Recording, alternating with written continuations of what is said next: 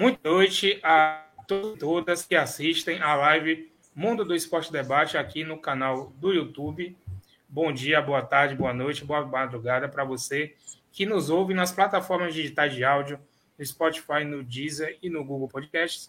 Está começando o programa 16 da live Mundo do Esporte Debate e comigo hoje, Gabriel Evangelista, muito prazer para você que nunca me viu, que eu acho muito difícil. Mas está aqui comigo hoje João Gabriel Grassi, meu parceiro de todas as lives. E hoje estamos recebendo, excepcionalmente, Fábio do canal Super Bahia, em substituição a nosso querido Fábio Gomes, que por motivo de força maior teve que cancelar a live de hoje. A gente vai remarcar né, com o Fábio mais para frente. Desejamos a Fábio é, né, pronta recuperação e que a gente vai acertar uma, uma nova data. Mas eu dou as boas-vindas hoje a Fábio, do canal Super Bahia, que, que, já me convidou algumas vezes lá no canal dele. As participações né, foram ótimas. E seja muito bem-vindo aqui, meu amigo, à Live Mundo Esporte Debate. Um grande prazer, Dani, é, Gabriel, estar é, tá participando do seu canal. E é aquilo, né? Vamos um ajudar o outro para a gente seguir em frente. É, é um prazer imenso depois que a gente bateu aquele papo, vi várias lives de você, a do Bobô, várias outras passadas com Lene e a com Charles também. O trabalho é excelente, só precisamos acelerar isso aí e as pessoas têm que entender que esse, o projeto de vocês dois aí, são muito bons, entendeu? Só que tem que acompanhar mais. A gente precisa trazer mais gente. Agora eu vou começar aqui a espalhar para a galera que já começou para vir, para chegar junto com a gente aí. E é um prazer imenso. Quanto eu puder colaborar um pouquinho, na minha modesta parte, eu posso colaborar com vocês, entendeu? Grande abraço para todos. Valeu, Fábio. É, eu, vou, eu vou colocar uma surpresa para a galera que está nos assistindo. Eu vou colocar no chat aqui o link do StreamYard para quem quiser entrar aqui, botar a cara na tela ao vivo e bater um papo com a gente. Eu vou armar essa surpresa aqui agora. Para quem quiser participar, vou colocar o link aí no, no chat.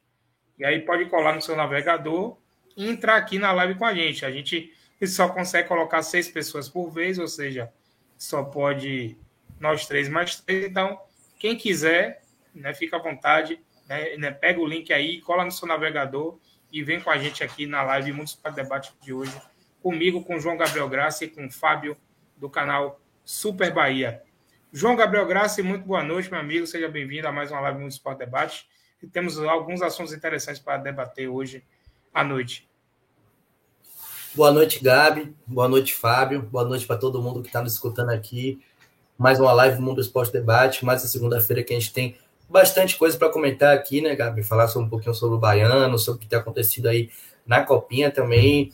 Falar aí também sobre o prêmio do melhor do mundo, né? Algo que sempre gera muita discussão, muita polêmica. A gente vai falar aqui nossas considerações aí sobre o que aconteceu aí sobre esses temas.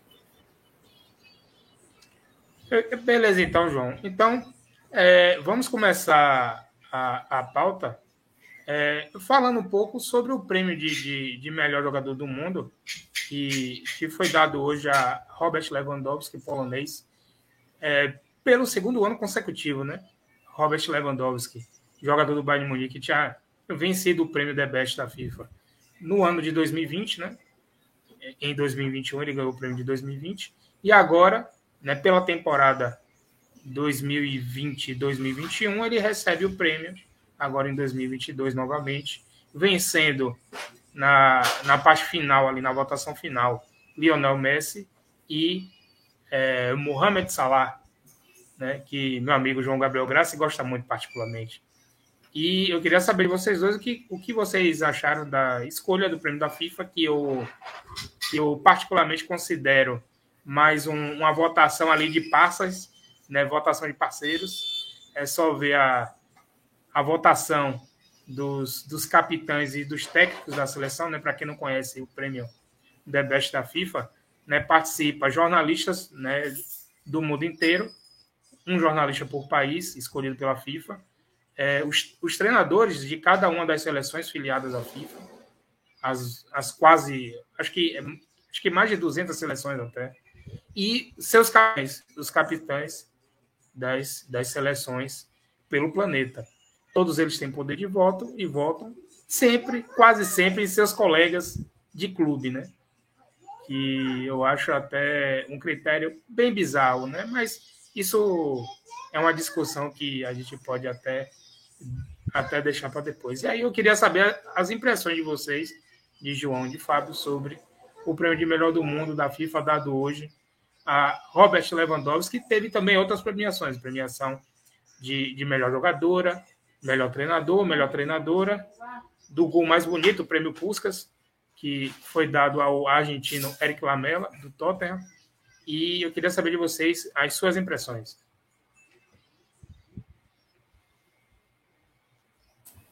Bom, vou começar. É, é, eu não sou muito, eu, eu, sou inteirado no futebol brasileiro. Eu só vou dar uma palhinha fácil. Eu, eu concordo que devia ser Lewandowski mesmo, porque pelo conjunto da obra do que ele fez.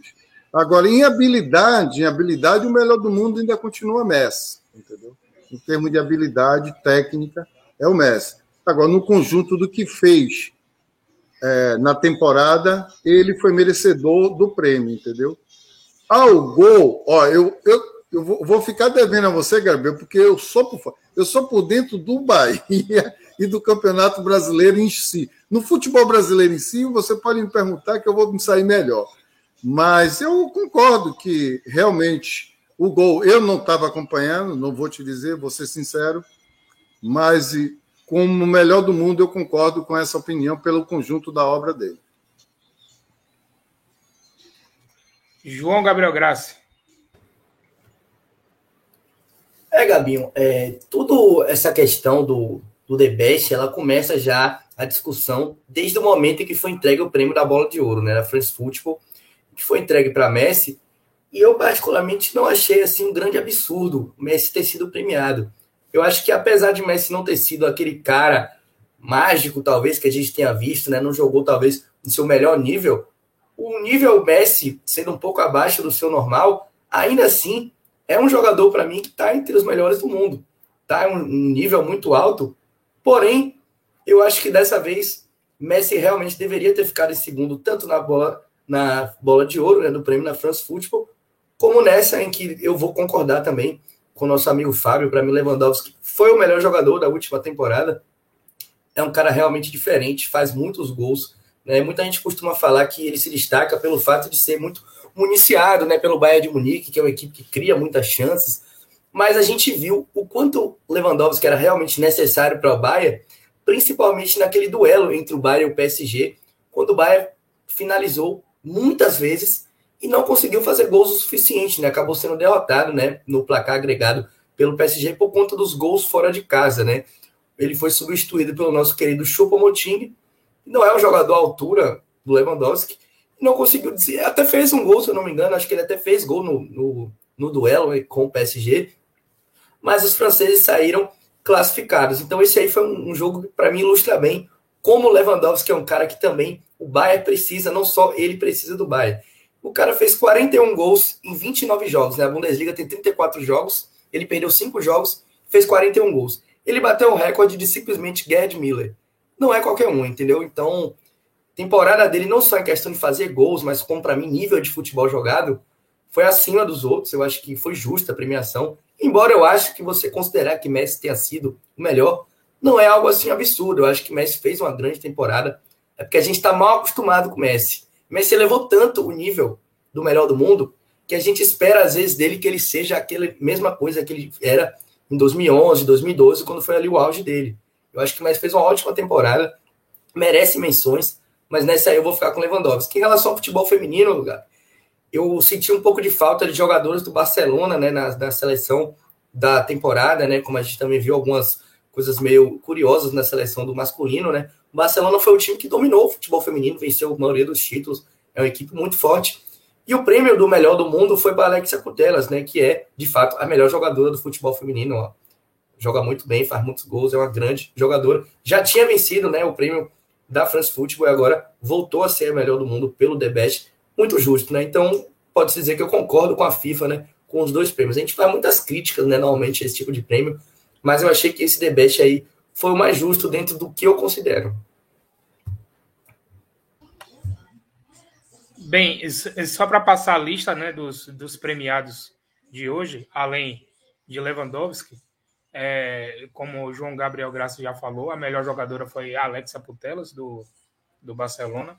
O melhor goleiro foi Eduardo Mendy, do Chelsea, né, jogador africano, que inclusive está disputando agora a, a Copa Africana de Nações.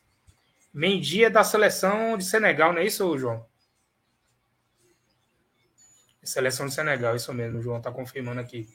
É, o prêmio de melhor goleiro foi de, de Christiane Endler, do Lyon da França. O prêmio Puskas, né, eu já tinha dito aqui, foi um gol de letra de Eric Lamela pelo, pelo Tottenham, que agora está no Sevilha. O melhor treinador foi Thomas Tuchel, do Chelsea, campeão da Champions League. O, a melhor treinadora foi Emma Hayes, do Chelsea também, né? O Chelsea faz, fez essa, essa tripleta aí, né? Com com Mendy, com Tuchel e com Emma Hayes, que foi a melhor treinadora. É, melhor torcedor foram os torcedores de Dinamarca e Finlândia naquele dia da Euro que Eriksen teve o, o, o, problema no coração dentro do campo, né? Teve aquele mal súbito e aí é, a FIFA fez essa homenagem aos torcedores de Dinamarca e Finlândia naquele dia. O prêmio de fair play foram para a seleção e os médicos da Dinamarca pelo atendimento a Eriksen e também teve dois prêmios especiais para Cristiane Sinclair e para Cristiano Ronaldo, porque Cristiano tornou-se no ano de 2021 o maior artilheiro por seleções da história do futebol mundial, ultrapassando o Rei Pelé, né?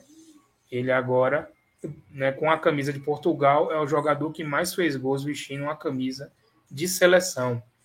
Eu lembro a todos, né, que esse prêmio de melhor jogador do mundo no ano anterior à Copa do Mundo é meio amaldiçoado, né?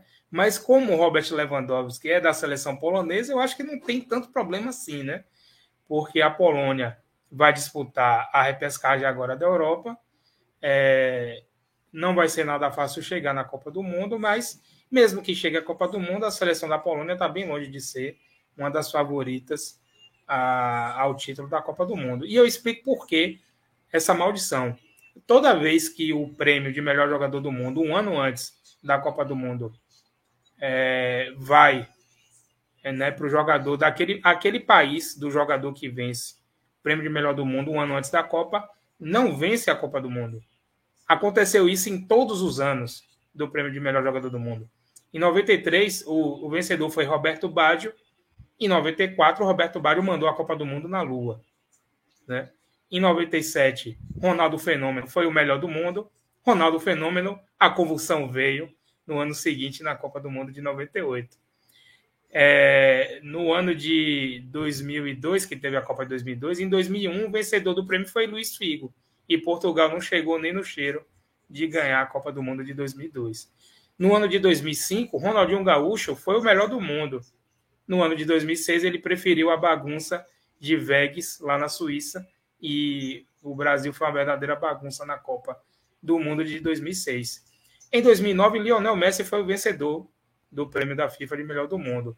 E em 2010, a Argentina levou um sonoro 4 a 0 da Alemanha nas quartas de final. Em 2013, Cristiano Ronaldo foi o melhor jogador do mundo. E em 2014, na primeira fase, Portugal ficou e nem classificou para as oitavas de final na Copa do Mundo realizada aqui no Brasil.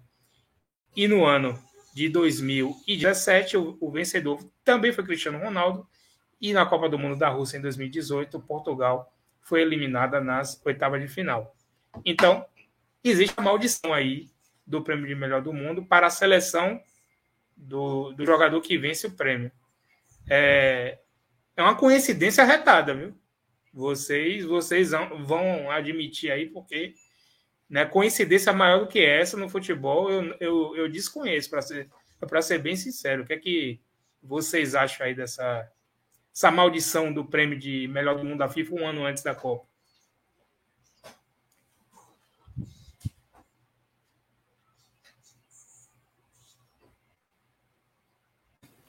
Eu acho que, como, como um bom baiano, a gente é supersticioso, né?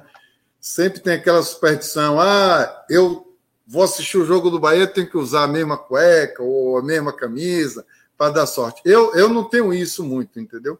Eu acho que tem que ter competência, mas eu acho uma, uma verdadeira coincidência acontecer isso. E mas também, então, a gente podia pedir que fosse outro, né? De um, de um país mais forte para ganhar a Copa do Mundo, né? Que chegasse com o prêmio para poder não, não chegar à final. Mas, ó, e falando disso de Copa do Mundo, eu só vou dar uma palhinha da seleção que, na minha opinião, não vai ganhar nada. Por muito tempo aí, quando continuar essa filosofia, é, o mesmo métier, a mesma contratação. Eu sou daquele que eu sempre falo, o nego diz que eu sou maluco, mas no dia que mudar o esquema de convocar, por mim, convocava só seis jogadores que jogavam fora do Brasil. Porque, no meu ponto de vista, ia fortalecer a, a, o futebol brasileiro. Porque todo jogador sonha em jogar na seleção brasileira. Então, todo menino, quando fosse para sair do, do Brasil, ia pensar muito nisso. Pô, lá só a vaga é só seis. Aqui tem mais vaga. Vou ver se faço um contrato bom e fico aqui pelo Brasil, entendeu? aí você fortalecia o Brasil, não aqui como acontece hoje, né? Os meninos despontam e é vendido rapidamente posterior para a Europa, para qualquer lugar, é vendido rápido e a gente fica sem os melhores jogadores na Liga Brasileira, entendeu? Eu acho que devia modificar, porque antigamente, é que eu sou um pouco mais antigo, na década de 70 a maioria jogava em casa. Isso veio mudar na partir de 80, que foi o primeiro aí, foi, como é o nome dele? Falcão, Aí foi, foi Zico, aí foi, aí foi um monte. Na década de 80 começou a sair a rodo. Aí até Casagrande saiu, Júnior, aí foi saindo todo mundo, entendeu?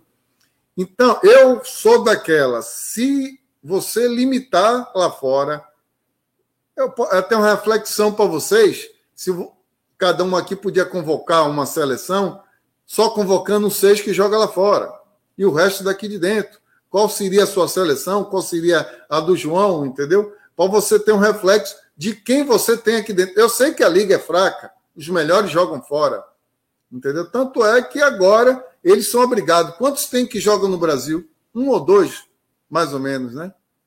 Então, é, eu acho difícil agora. Essa coincidência aí eu acho válida, a superstição é boa, entendeu? Para quem tem muita fé, rola e às vezes acontece mesmo. Tem gente que não tira aquela camisa quando vai jogar o seu time e às vezes tem resultado. João, para falar sobre isso também, eu queria né, só salientar antes de você falar que Neymar recebeu três votos como o melhor do mundo. Né?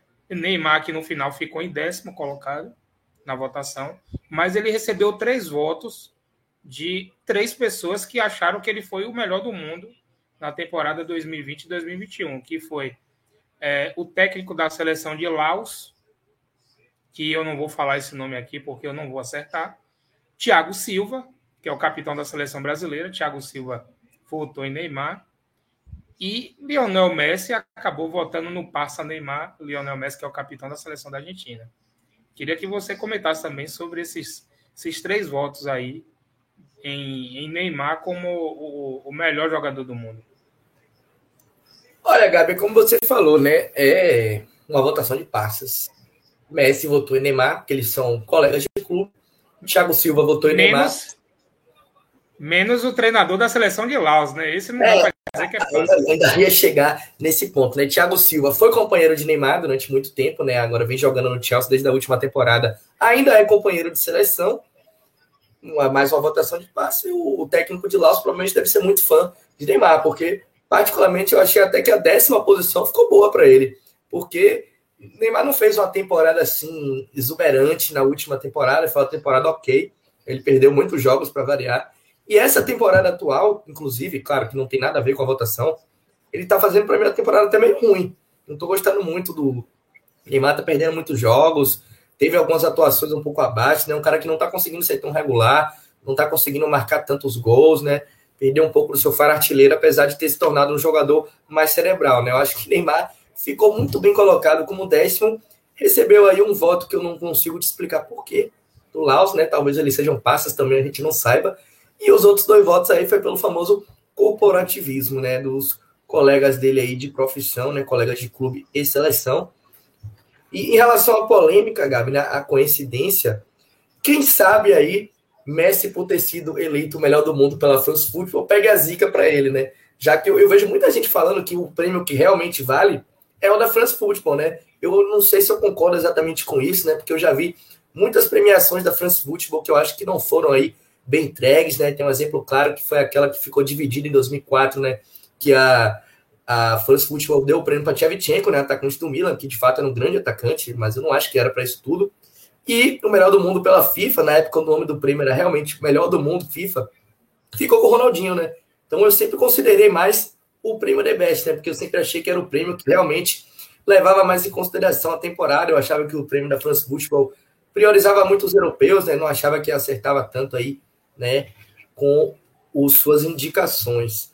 E em relação ao que o Fábio estava comentando aí sobre a seleção, Fábio, até faz sentido o que você disse em relação a querer manter os grandes jogadores aqui, né? Para a gente aumentar né, o nível nacional. Mas o porquê que eu acho que seria um pouco complicado a gente limitar?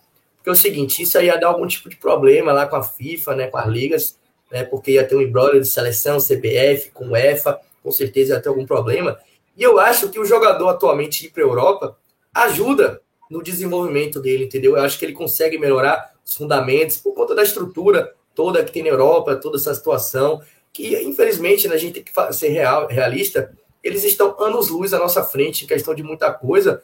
E aí eu acho que jogadores como Vinícius Júnior, por exemplo, ter ido para jogar no Real Madrid cedo, jogar com um técnico como Carlos Ancelotti, que é um dos melhores técnicos de todos os tempos, se duvidar, um dos melhores que eu vi na minha vida, ajudou a desenvolver. Eu acho que isso é interessante, entendeu? Porque ajuda o jogador a chegar no seu potencial máximo e aí por consequência, ajuda a seleção a se fortalecer, por ter colocado jogadores na Europa, ter desenvolvido o seu potencial máximo.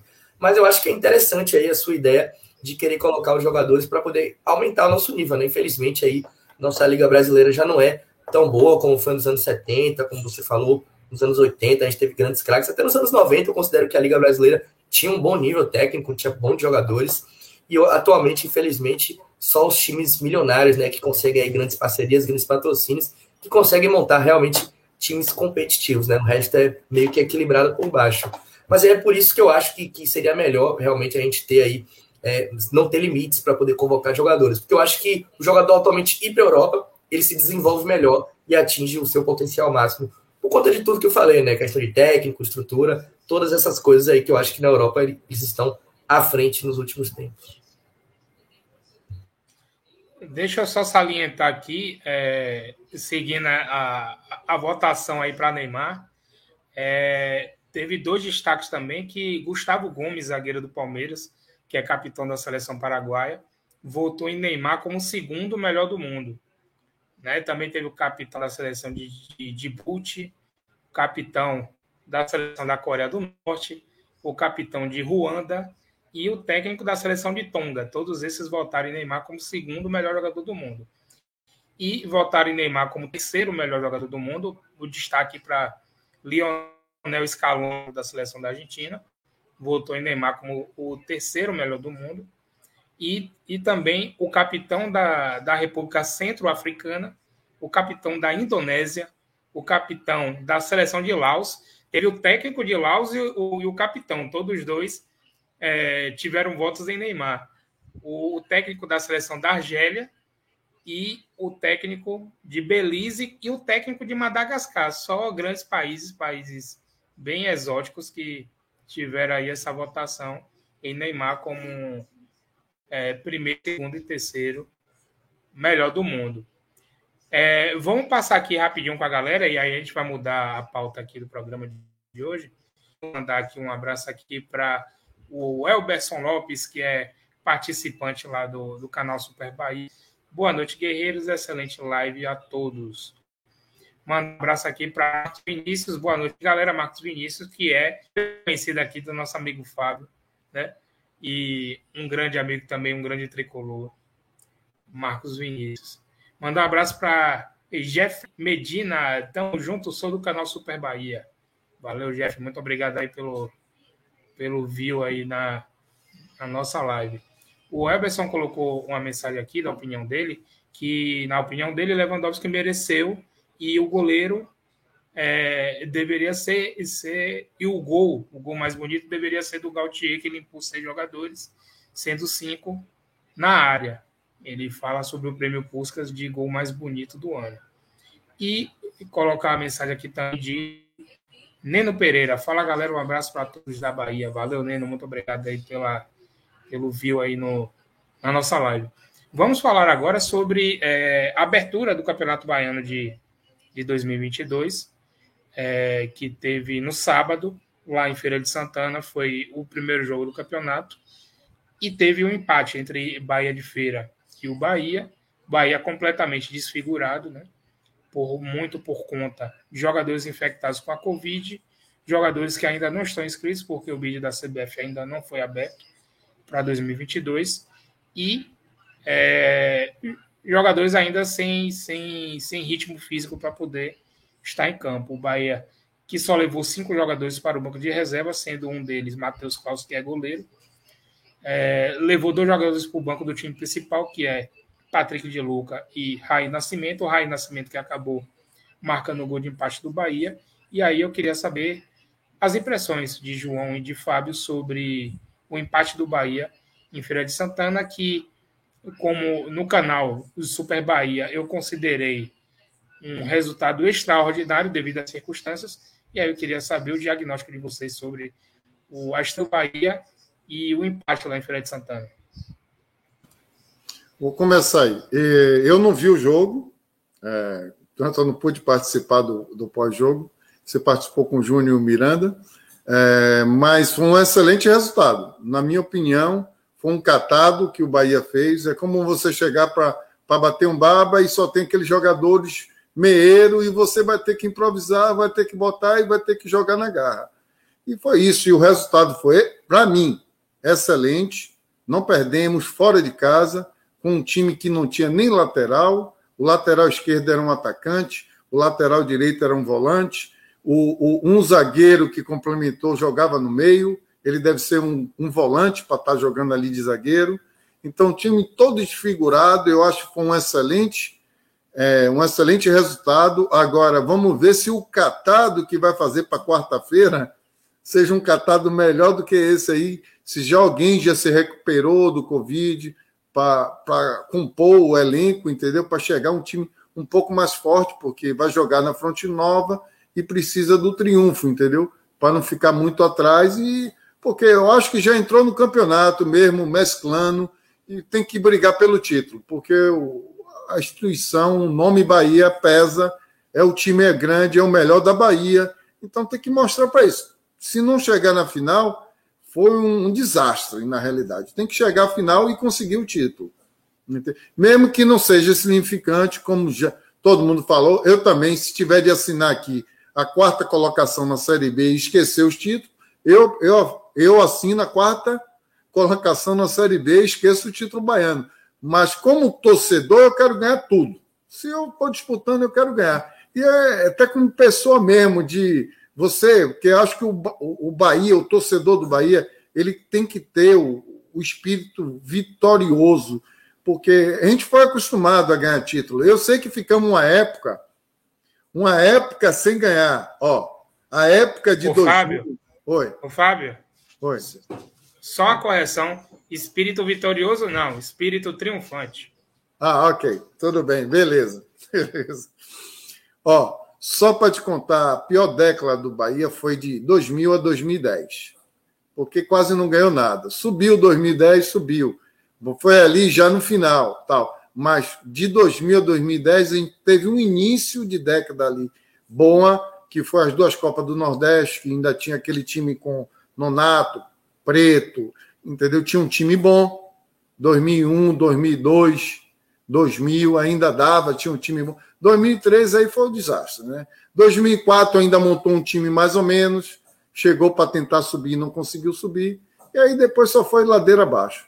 E aí depois vimos, estamos recuperando, o senhor Belitani voltou, deu uns passos para trás e agora temos que reconstruir tudo de novo, entendeu? Na minha opinião, foi válido o, o triunfo do Bahia e espero que no próximo seja melhor.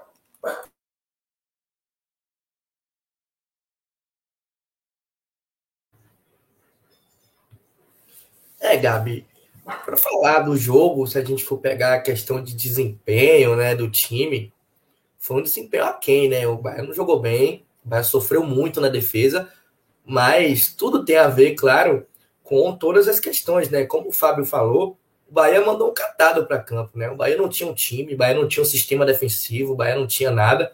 Eu não estava esperando que o Bahia fosse jogar bem. Eu estava esperando que o Bahia conseguisse buscar algum ponto. E foi isso que o Bahia conseguiu. O Bahia ficou atrás do placar né, em dois momentos e conseguiu sair com ponto. Então, para mim, foi um resultado excelente. Foi um grande resultado. Foi praticamente um triunfo para o Bahia, isso.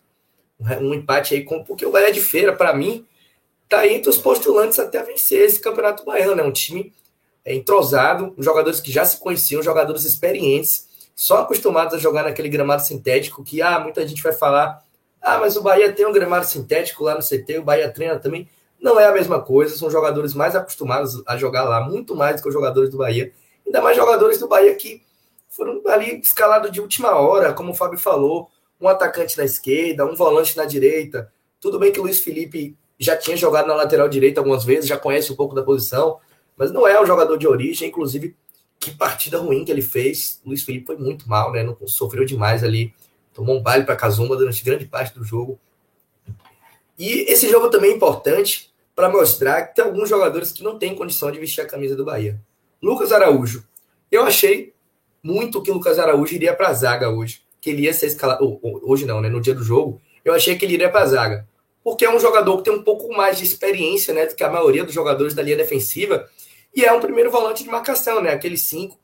Então é um cara que tem como característica principal marcar. Mas não, o Lucas Araújo não foi deslocado de posição, preferiram colocar um menino, que agora me fugiu o nome, quem era a dupla de zaga, acho que era Miqueias e Guilherme, né, né, Gabi?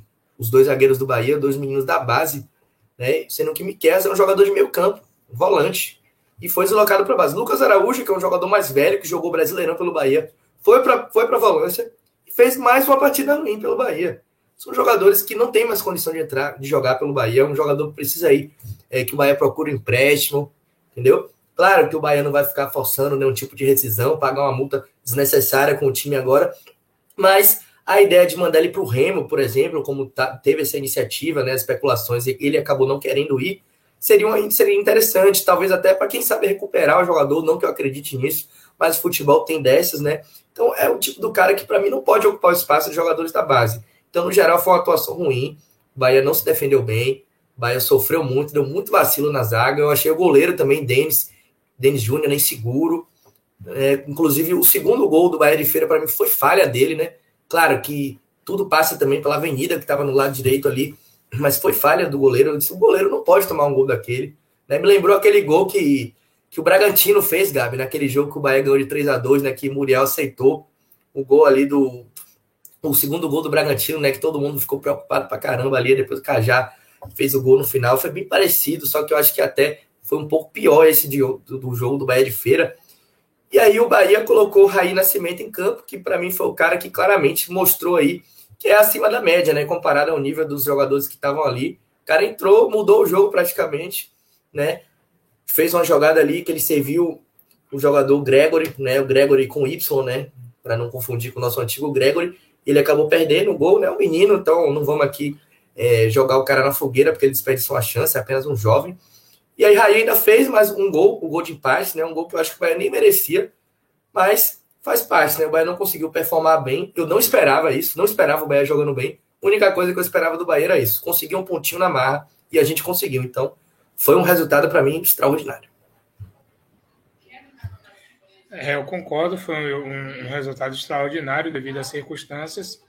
É, muita, muito deslocamento né, de, de posições ali de jogadores, volante jogando zagueiro, atacante jogando de lateral. Foi um mise né, para poder escalar esse time e botar em campo para poder jogar.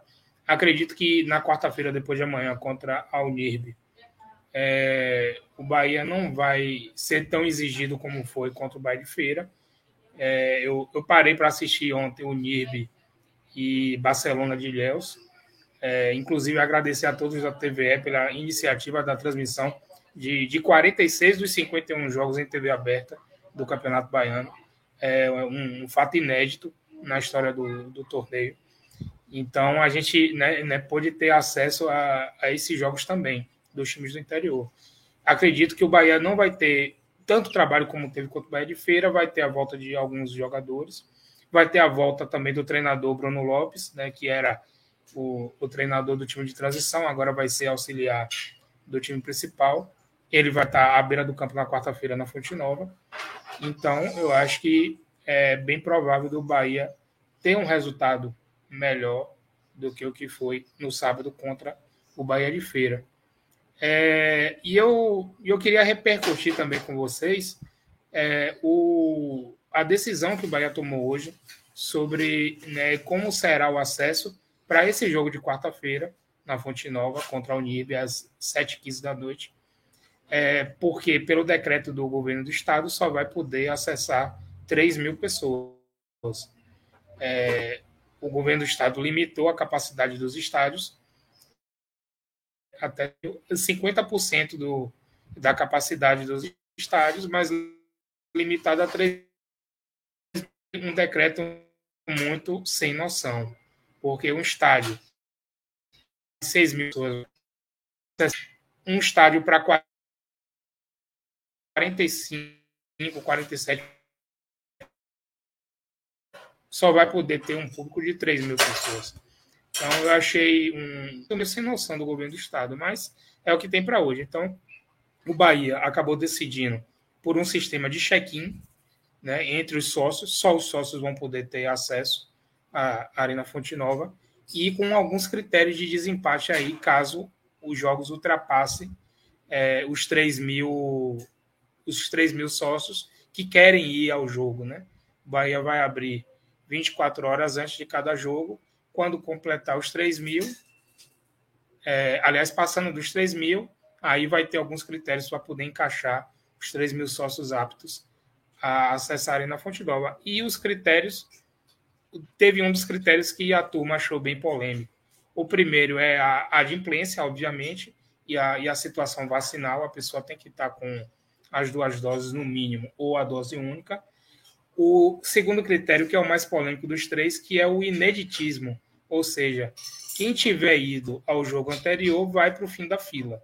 Ou seja, se a pessoa quiser ir na quarta-feira e quiser ir no sábado, porque vamos ter jogos na Fonte Nova, quarta, sábado e quarta. Quarta-feira contra o NIRB pelo Campeonato Baiano, sábado contra o Sampaio Correia pela estreia da Copa do Nordeste e na outra quarta-feira contra o agora me falha a memória, é pelo Campeonato Baiano. Alguém lembra? Agora Agora me falou a memória.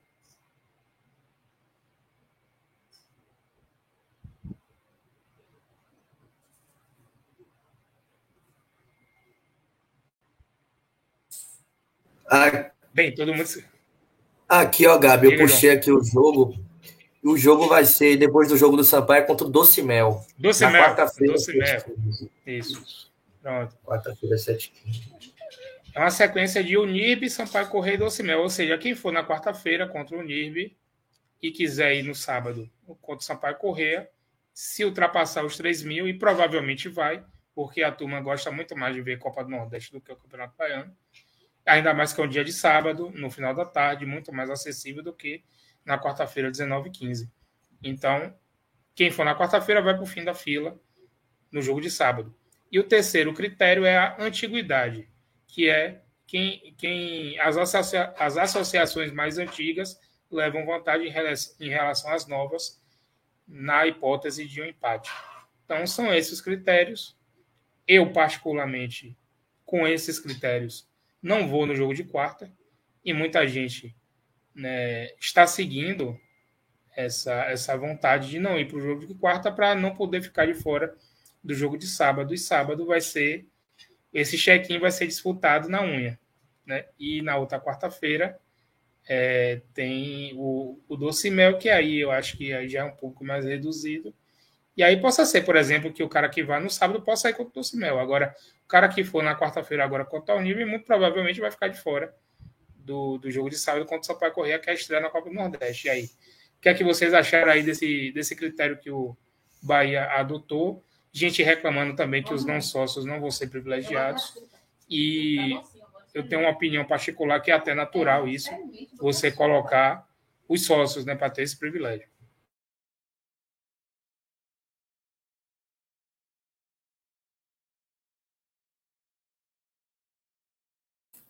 Ô, Gabriel, eu acho que é, é, o critério que vai ter que usar. Agora, a torcida do Bahia é muito grande, né? A maioria do pessoal vai querer ir para a estreia do Nordestão. É, vai, é, como você falou, vai ser complicado, vão ser poucos que vão procurar ir na quarta-feira se realmente vai ser esse critério. Eu acho o seguinte: se é para abrir para 3 mil, não devia nem botar o público. Porque 3 mil é pouco para a torcida do Bahia devia ter no mínimo 10 mil, entendeu? Aí sim, 10 mil é o equivalente, e a pessoa ia normal, porque eles têm, se eu não me engano, é 13 mil, né? Hábito. 13 mil sócio hábito para poder acesso. Então, você teria um, um, patamar de 10 mil, ficava um, um pouco mais para você fazer para o próximo jogo, só três perderia, entendeu? E outros três, outros 3 mil entraria seria mais sensato. É, falando de outra coisa, Gabriel, é, o Miranda estava querendo entrar na live. Eu passei o link para ele. Como você botou aí já na descrição, para quem quiser entrar, pode entrar. Eu só posso ficar por mais uns. Deixa eu ver aqui. Poucos minutos, entendeu? Mais ou menos daqui a uns 13, 15 minutos participar. Espero organizar e depois, Gabriel, passa o contato do João, viu, João? Passa o contato, Gabriel, passar para mim. E a gente vai ter um programa é, lá no Super Bahia, é, quinta-feira, toda quinta-feira, às três da tarde aí no Brasil, entendeu? Se um de vocês estiver interessado, eu sei que o Gabriel fica um pouco difícil por causa do horário, entendeu? De trabalho, mas se, se tiver, é só sinalizar que a gente chama, entendeu? Mas é isso que eu tenho que falar disso aí. O, o, ca... o cachorro já está retado, viu, Fábio? Eu vou ver aqui e já volto. Beleza. É... Miranda, que Fábio se referiu, é do, do Conexão Tricolaço, que ele manda mensagens aqui de boa noite, agradecendo aí o chat. Está falando que eu sou uma resenha e nós tivemos uma grande resenha no sábado. Se, se ele quiser entrar, fica à vontade, viu, Miranda? Você já está com o link aí, fica à vontade se quiser entrar. É, mas só que eu. Isso. Mas só que eu fui. Fui mandar mensagem para você lá no, no, no WhatsApp. Né? Se você quiser entrar na live, fica à vontade, viu, Miranda? E aí, João, o que, é que você achou dos critérios aí que o Bahia adotou para acesso do público? Ah, Gabi, não tem muito o que o Bahia fazer, eu acho. O, o Bahia está tentando levar o máximo de pessoas possível para ter a oportunidade de ir em algum momento para o jogo. Claro que algumas coisas não, não vai ter como todo mundo concordar, não tem como todo mundo gostar de tudo. Tem alguma coisa ou outra ali que eu acho que talvez pudesse ser revisto. Talvez é, a questão do, do plano antigo, eu acho que é algo meio complicado, mas não consigo dizer que é injusto, entendeu? Acho que eles têm que criar algum tipo de critério de fato para poder variar e em relação à questão do sócio, eu acho que é natural priorizar o sócio, que é o, o pessoal que paga todo mês aí o acesso garantido, entendeu? Que ele paga para estar no estádio, então é algo que ajuda bastante Bahia. Então é meio complicado você dizer que você vai pagar o acesso garantido, que você não vai ter prioridade para ir aos jogos. É meio complicado. O Bahia está aí é, numa situação difícil e está tentando contornar isso para poder levar o máximo de pessoas possível para o jogo como você falou, acaba sendo complicado pelo fato de que o Campeonato Baiano tem muito menos apelo, ainda mais um jogo de quarta de noite, tem muita gente saindo do trabalho. Então, a maioria das pessoas não vai querer ir com esse jogo, né? Provavelmente com medo também de, de perder o próximo, né? Eu não vou poder ir pro jogo na quarta, nem sei nem se vou poder ir pro sábado, porque eu tô aqui querendo ficar doente, né? Então acho melhor não sair por essas bandas aí da rua. Então, eu, particularmente, não acho que o Bahia está cometendo nenhum tipo de injustiça master assim. Vi muita gente reclamando, é normal. Sempre vai ter alguém que não vai concordar com alguma coisa. Natural, torcida muito grande, muita gente, muita opinião diferente. E para mim, o que está complicando o lado do Bahia é esse decreto do governo, né? 3 mil pessoas é muito pouco. Né? A gente está vendo alguns, alguns eventos de grande porte aí que leva muita gente, né? os transportes públicos cheios, shopping cheio, tudo cheio, né? algumas coisas como cinema, tudo aberto. O estádio, que eu acho que é que se você colocasse 10, 15 mil pessoas, ele dava para dividir muito mais né, em setores diferentes, colocar uns seguranças para o pessoal não se misturar tanto ali, sem ser na parte do bar, né, que não tem muito o que fazer nesse caso. E eu acho que aí o, o governo acaba que está prejudicando um pouco, deixando o Bahia numa situação complicada, né? 3 mil pessoas é muito pouco, velho. Não tem muito o que fazer. É necessário criar esse tipo de critério, é impossível agradar todo mundo. Eu acho que o Bahia está tentando fazer alguma coisa, né? Para poder dar oportunidade e acabou tendo que priorizar o sócio acesso garantido. Claro, o pessoal fica chateado aí, todo mundo quer ir para o jogo, é normal.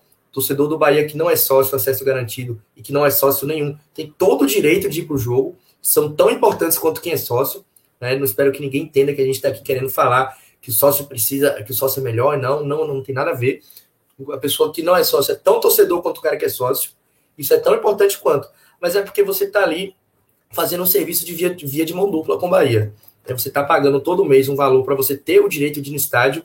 Então, eu acho que, pelo menos no meu ponto de vista, é natural essas pessoas terem é, o, uma prioridade.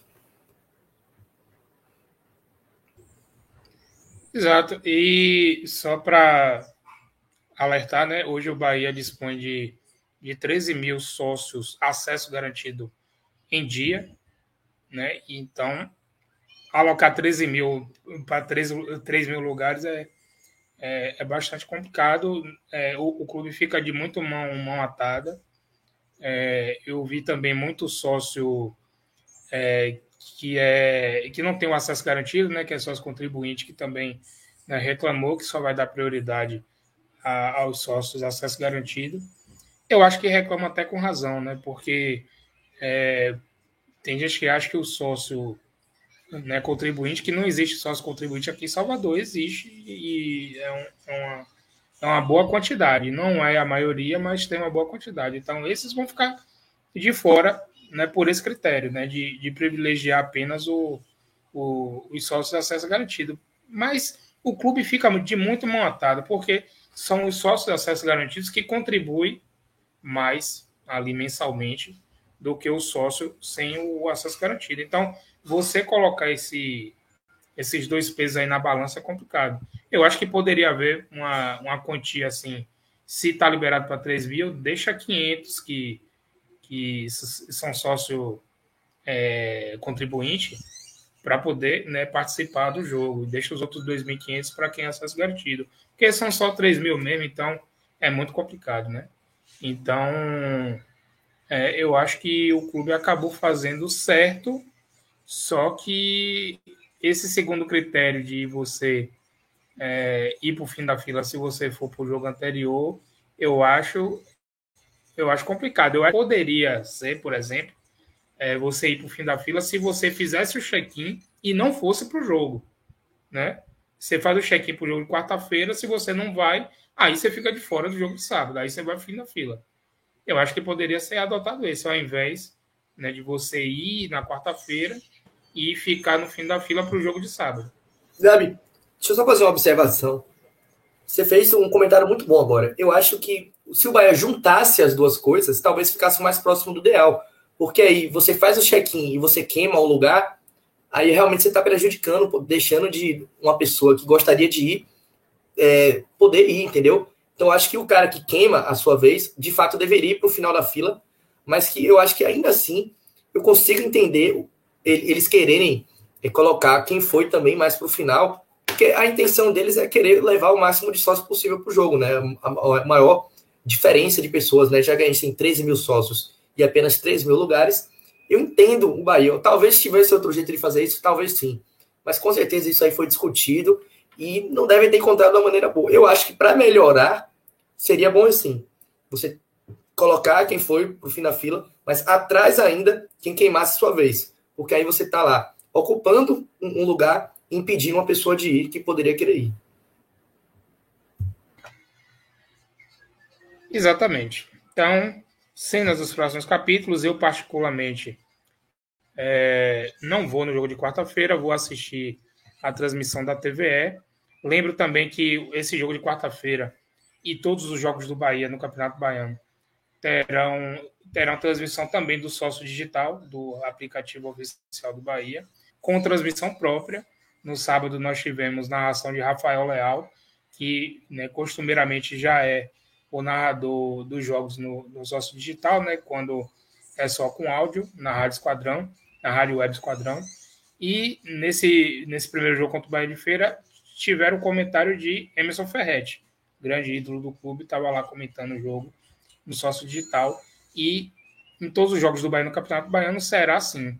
O YouTube da TVE não pode transmitir os jogos do Bahia, então só o sócio digital e o canal do YouTube do clube adversário, que vai poder fazer essa transmissão via web. A TVE faz a transmissão normal em TV aberta para todo o estado no sinal digital. É, eu vou colocar aqui algumas mensagens que, que chegaram aqui no chat. Júnior Magalhães, fala Gabriel, beleza, grande live para vocês, obrigado Júnior, valeu. Erodilton Barreto, boa noite, Super Bahia, tá dando boa noite a você aqui, viu, Fábio? Erodilton Barreto, e ele manda uma outra mensagem aqui, vou cobrar o governador Rui meu dinheiro de volta, se me associei com acesso garantido e não consigo entrar, tenho que ter parte do meu dinheiro de volta. Em país sério, isso iria acontecer. O grande problema aí não é o Bahia. O culpado é o governo do estado, que, particularmente, eu até concordei lá no início do ano passado é, com alguns critérios de abertura do estádio, né? Você né, liberar para uma percentual, um percentual menor e, e crescendo, mas agora, depois que já tinha aberto até para 70%, recua-se para 3 mil pessoas em um estádio para 47 mil, eu acho um número muito pequeno, muito pequeno mesmo. Em Fortaleza, por exemplo, no Castelão, vai ser liberado para 30% do Castelão, só que o Castelão é estádio para 65 mil pessoas, então vai poder receber cerca de 18 mil pessoas lá em Fortaleza. São Paulo também adotou um critério de abrir somente para 70% da capacidade dos estádios e Bahia e Pernambuco houveram houve esse critério aí de abrir somente para 50%, limitado em até 3 mil pessoas. Cenas dos próximos capítulos que a gente vai continuar acompanhando é, nos próximos dias. É, eu, eu, repito que o jogo de quarta-feira, Bahia Unido, será transmitido pela TV e pelo sócio digital.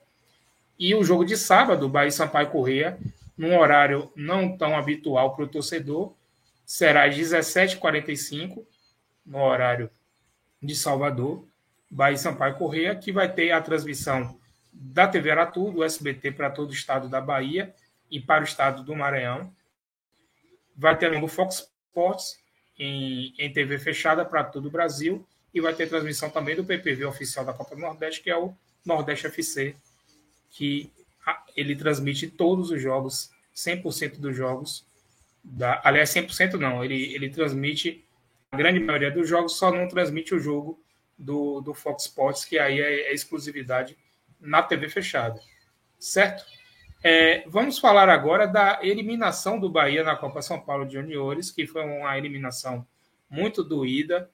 É, o Bahia que enfrentou o Mirassol de São Paulo e foi goleado por 5 a 1 o Mirassol, que é o atual vice-campeão paulista sub-20, só perdeu na final para o Palmeiras e já eliminou o Atlético Mineiro, eliminou o Sport Recife e ontem eliminou o Bahia.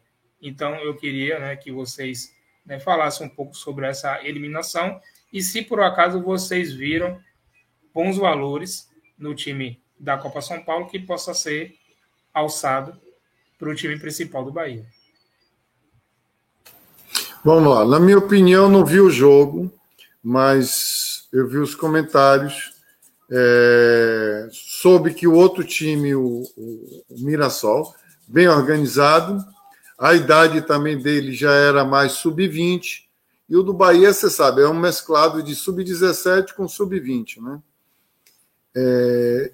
O outro time era bem mais organizado e também conseguiu fazer logo o resultado com oito minutos, né? Botou 2 a 0.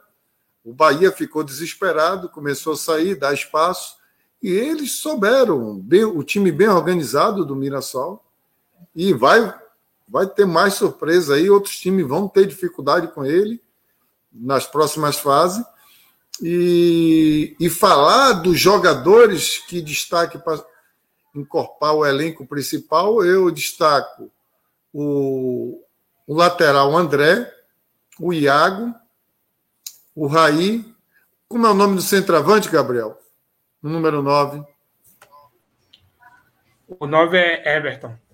Everton também podia subir para ficar ali. O Bahia precisa de atacante, para pelo menos estar tá incorporado, estar tá treinando no time principal. E também tinha um Patrick Veron, podia olhar com mais cuidado com ele, entendeu? É, na minha opinião, esses aí poderiam incorporar o elenco principal.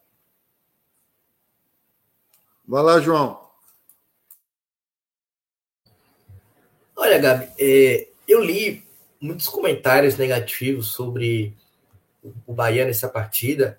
E é claro que a gente não pode chegar aqui e ficar normalizando ser goleado, né? 5 a 1 é um resultado clássico, né? Bahia não pode tomar esse tipo de goleada em qualquer categoria que seja, mas vamos combinar uma coisa. É, o Mirassol é uma das equipes que mais vem crescendo aí no interior, nesse, principalmente nesse trabalho de divisão de base. Time do Mirassol, como o Fábio falou, era um time mais experiente do que o Bahia mais entrosado, mais bem montado. É um time que entrou na copinha com muito mais é, planejamento em questão de chegar longe, entendeu?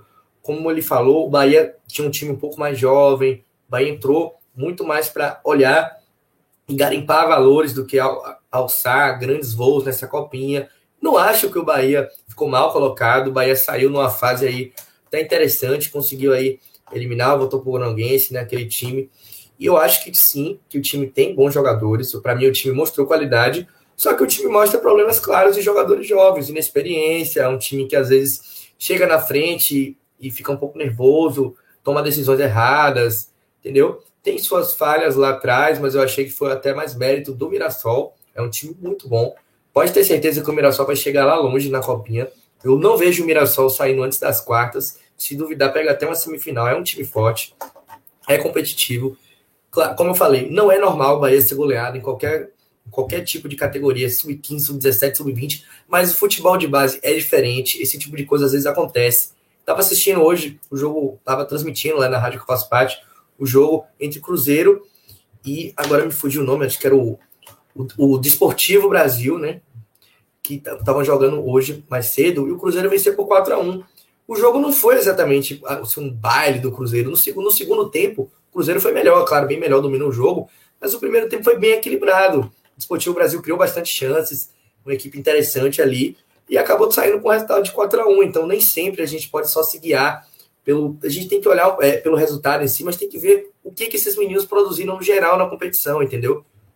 Não é só a eliminação que quer dizer tudo, entendeu? Para mim, o time tem bons valores, tem jogadores interessantes, e eu acho que Raí e Patrick Veron são dois jogadores que eu acho que já podem subir para o time profissional. São dois jogadores aí que eu acho que podem treinar, pelo menos, né? Com o time profissional para já ir se adaptando um pouco mais, já ir se adequando ao esquema tático de Guto. São jogadores que eu vejo muito potencial. Tem outros, como, como o Fábio falou, como o André, como o Everton, que eu acho que pode trabalhar um pouco mais devagar. Mas esses dois aí são jogadores que eu vejo muito potencial, que eu acho que já é interessante até treinar com os profissionais. Repetindo, não dá para normalizar a goleada, não dá mas é uma, classe, uma desclassificação que era um pouco esperada pelo que o Mirassol vem apresentando. Quem conhece o trabalho que o Mirassol vem, vem fazendo sabe que era bem possível o Mirassol eliminar grandes times, como ele já tinha eliminado. Eliminou o esporte, eliminou o Atlético Mineiro, né? O Atlético Mineiro que todo mundo sabe como vem crescendo nos últimos anos, ganhou aí muitas coisas ano passado. Então, é um time que está se organizando na divisão de base também, revelou bons jogadores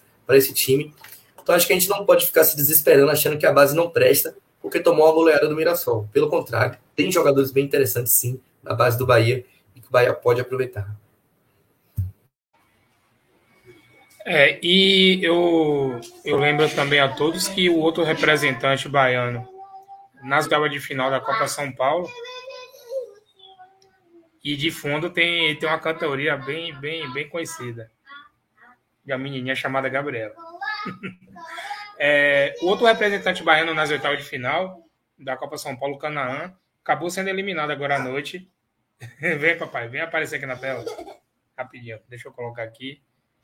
Papai! É, papai. Ó.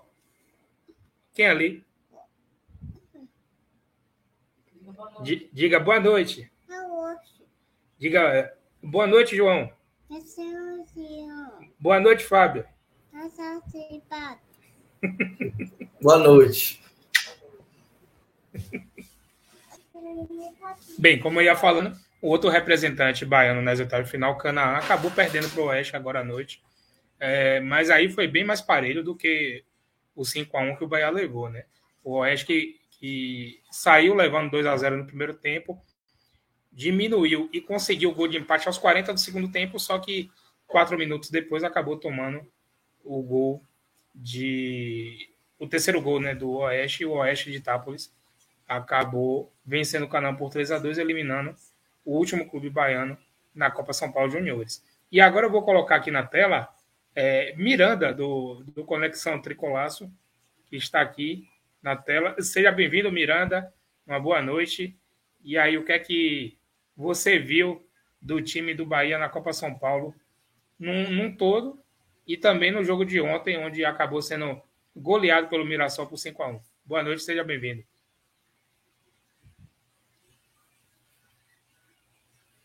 Acho que Miranda travou. Ele está com problema na conexão aí dele. Ô, Gabriel, Gabriel, é, deixa eu, me, eu dar considerações finais que eu vou ter que sair realmente, como eu te falei, né? Então, Beleza. o Miranda vai entrar aí, eu vou sair. Eu só quero que. Eu quero voltar mais vezes, é claro, quando tiver oportunidade, volto.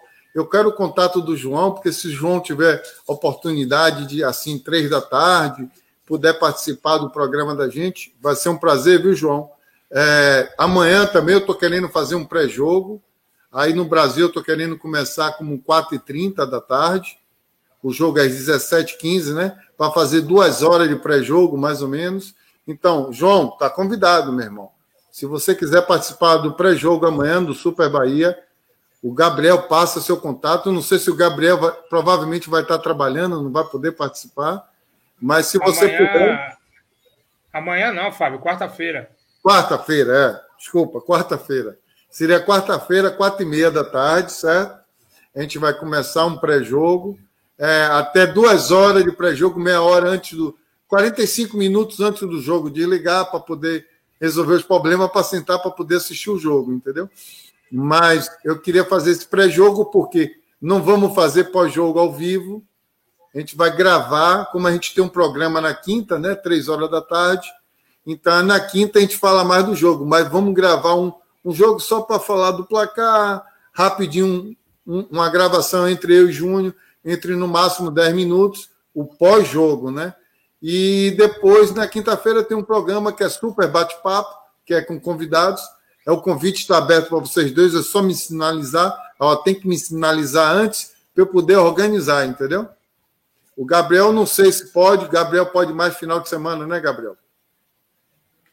É, agora, agora durante a semana para mim está meio complicado por conta do trabalho, mas no final de semana eu fico eu fico mais livre. E, e na quarta-feira o, o horário fica muito muito em cima para poder participar aqui eu acabo chegando em casa às 6 horas e, e o jogo é 7h15. Então, é, eu acho eu acho que não dá para participar no meio de semana, mas no final de semana, quando tiver, estou sempre à disposição. Não, eu vou ver com o Júnior direitinho, porque provável, talvez, no final de semana, quem faça é ele no sábado, eu não esteja, então aí eu combino com ele direitinho, qualquer coisa eu passo contato para você.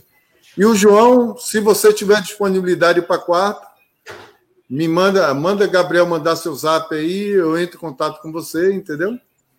E a gente veio para quarta ou para quinta-feira. Quinta-feira eu já tenho dois convidados para quinta, mas para quarta-feira, para o pré-jogo, não tenho nenhum. Vou falar com meu amigo Miranda se ele vai querer participar, entendeu? E aí, vem. Se você tiver disponibilidade, é só me dar um toque. Eu quero agradecer a toda a oportunidade, agradecer o chat aí, todo mundo que entrou, acompanhou. Eu quero que se inscreva no canal, é, o canal do, do, Gabriel, do João, um canal super bom, é um conteúdo de qualidade, só que é de formas diferentes, é um, é um, é um conteúdo mais de, de debate, é, é parecido na linha do futebol SA, do, do, da Rádio Sociedade, com Cássio Cardoso, com os meninos lá. Entendeu? É nessa linha. Então, vamos, vamos prestigiar que o conteúdo é massa.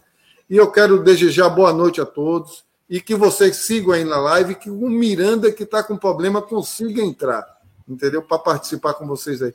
Gabriel, um, um grande abraço para você, João também. João, passa seu contato, que aí estamos juntos e vamos fazer uma parceria para você ir lá no Super Bahia e bater papo. Falar do Bahia é sempre bom, entendeu? É aquele grande prazer. Fique com Deus todos. E quem não deu seu like, dá o like aí para fortalecer o canal dos meninos, que os meninos são de boa qualidade. Grande abraço. Valeu, Fábio. Muito obrigado, velho. É, e como o Fábio falou, deixe o seu like, né? ative o sininho para receber as, as notificações inscreva-se no canal, que é a parte mais importante é a sua inscrição aqui na, na, na Live Mundo do Esporte Debate. Está passando aí na tela o nosso Twitter e o nosso Instagram, arroba Live Mundo Debate nos sigam nas nossas redes sociais para poder saber é, sobre os nossos conteúdos e sobre os nossos convidados das próximas lives. Beleza? É, agora, João, para a gente né, tá finalizando aqui a, live, é, vamos seguir com a última pauta, que foi o, o sorteio da Copa do Brasil, hoje à tarde lá na CBF, e tiveram vários clubes nordestinos né, é, né, sorteados e a gente vai né, comentar sobre as chaves que foram sorteadas na Copa do Brasil. Antes, eu eu, eu vou só passar rapidinho com algumas mensagens que a turma colocou aqui no chat, que eu acabei lendo antes da saída de Fábio.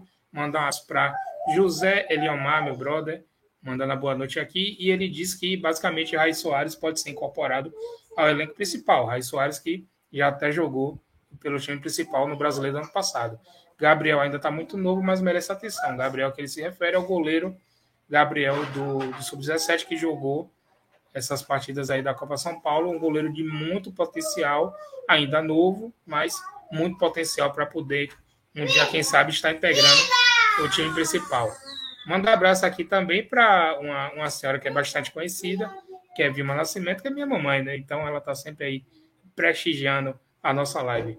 Humberto Souza, mandando um salve aqui também, uma boa noite. Obrigado, Humberto, aí, por estar nos assistindo. E o Everson Lopes aqui manda mensagem.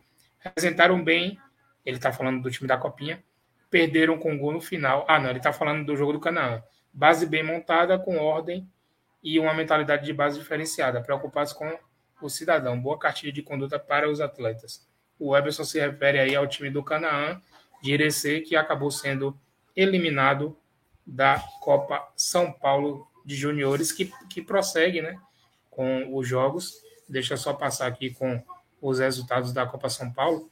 Hoje a gente teve a vitória do Palmeiras contra o Internacional por 2 a 1 A goleada do Cruzeiro, como o João já comentou aqui, em cima do Desportivo Brasil por 4 a 1 é, o Oeste, a gente né, falou aqui que venceu o Canal por 3 a 2 e o São Paulo vai vencer o Vasco da Gama por 1 a 0 e já temos duas quartas de final definidas que vão ser jogadas amanhã, Mirassol e Santos e América Mineiro e Botafogo do Rio.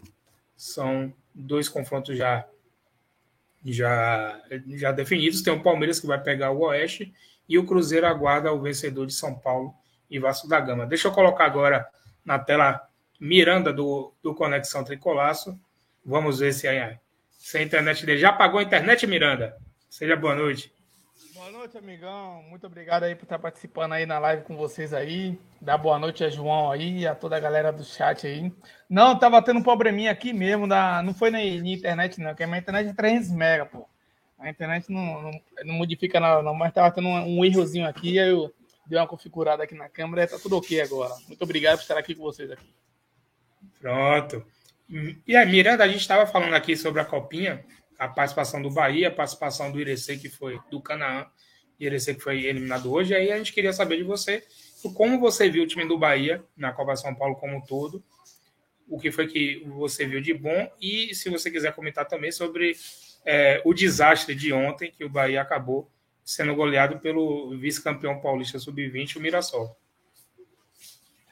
Não, de, de antemão, né, é, Gabriel até já, já um pouco, né, me conhece, né, meu pensamento em relação à divisão de base.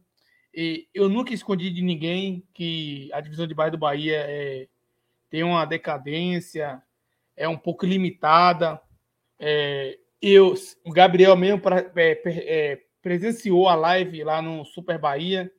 O Gabriel sempre debateu comigo sobre a divisão de base. Eu sempre falei, Gabriel, eu vejo a divisão de base do Bahia hoje, eu não me iludo com a divisão de base. É óbvio que tem alguns jogadores de destaque, como o André, lateral direito, como o Patrick, né? Que você mesmo citou e gosta desse jogador. Como o, o Rian, o centroavante do Bahia do, do, do Sub-20, do Sub-20 do, desse, do Campeonato Baiano que jogou.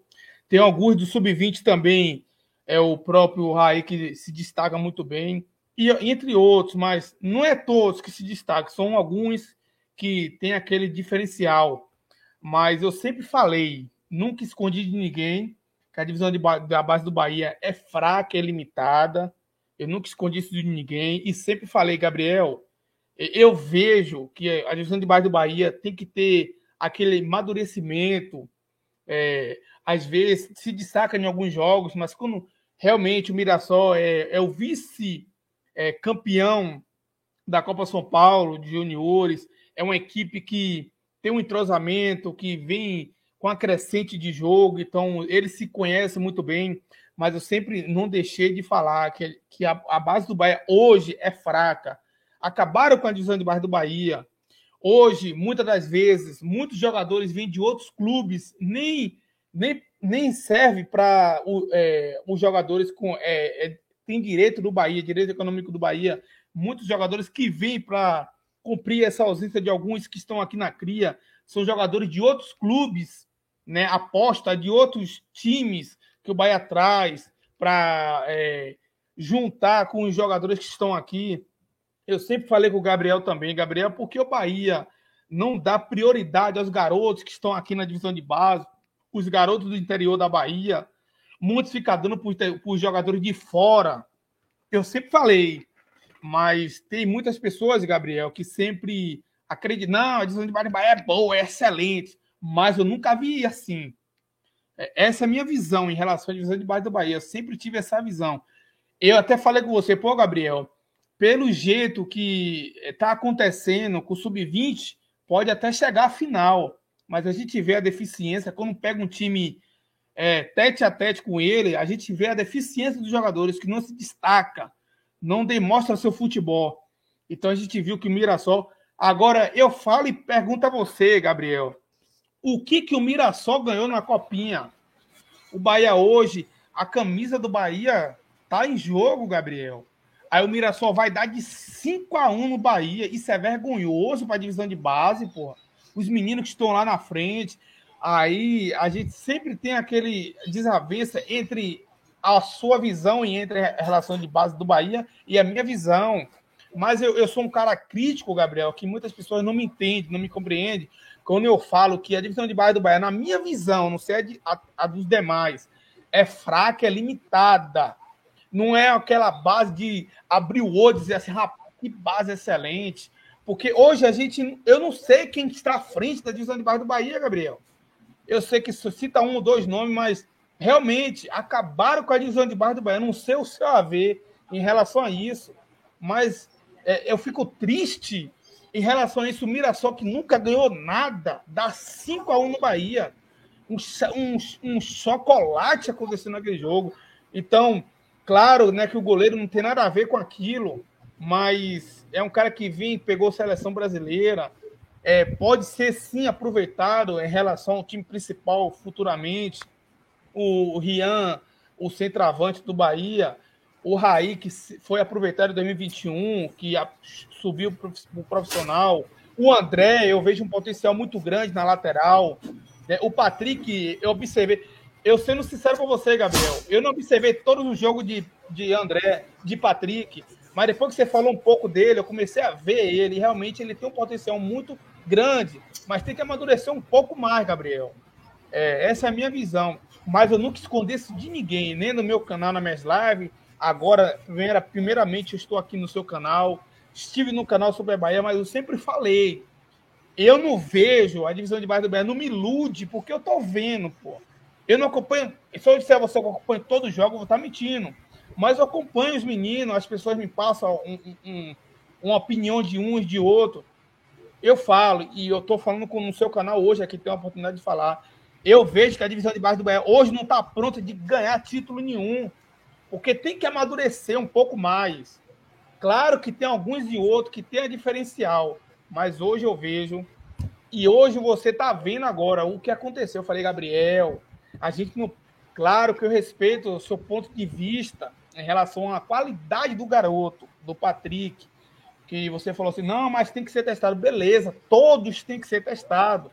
Mas nesse momento agora, se eu, eu, se eu tivesse trabalhando no Bahia, se eu pegasse um garoto como o Patrick, da idade que ele tem, da experiência que ele tem, de chegar e colocar para ser aquele cara de armador no Bahia, eu seria muito incoerente para colocar esse menino na frente sendo titular do Bahia para armar aquela jogada. Porque hoje, no time principal, a gente precisa daquele meia de ligação, de armação.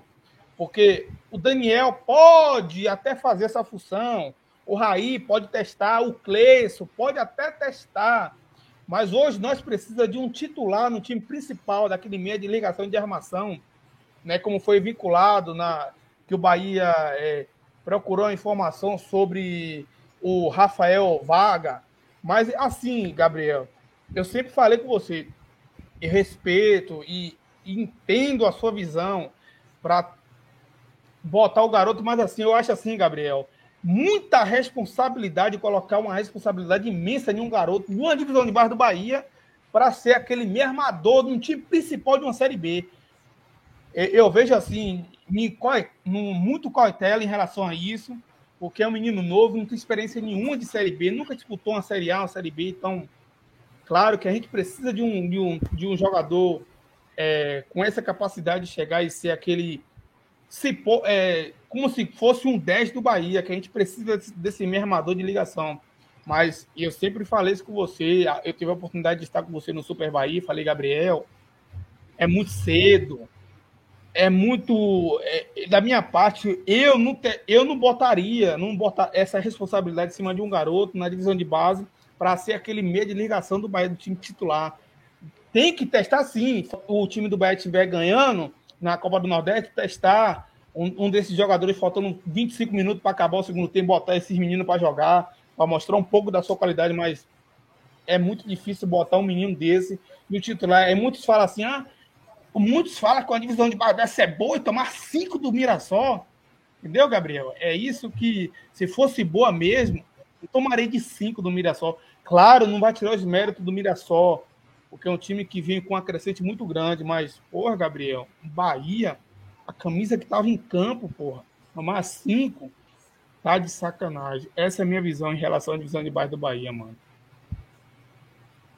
É, beleza, Miranda. É, eu lembro né, também que o Mirassol, além de, de ter eliminado o Bahia, eliminou também o Atlético Mineiro que tem uma base né, sempre muito forte e que não vai virar fraco porque foi eliminado pelo Mirassol. O Sport Recife também tem uma divisão de base relativamente boa a nível nordestino e que não vai virar ruim porque foi eliminado pelo Mirassol. É, o resultado de 5 a 1 ao meu ver, é, foi até merecido porque o Bahia no primeiro tempo não entrou em campo.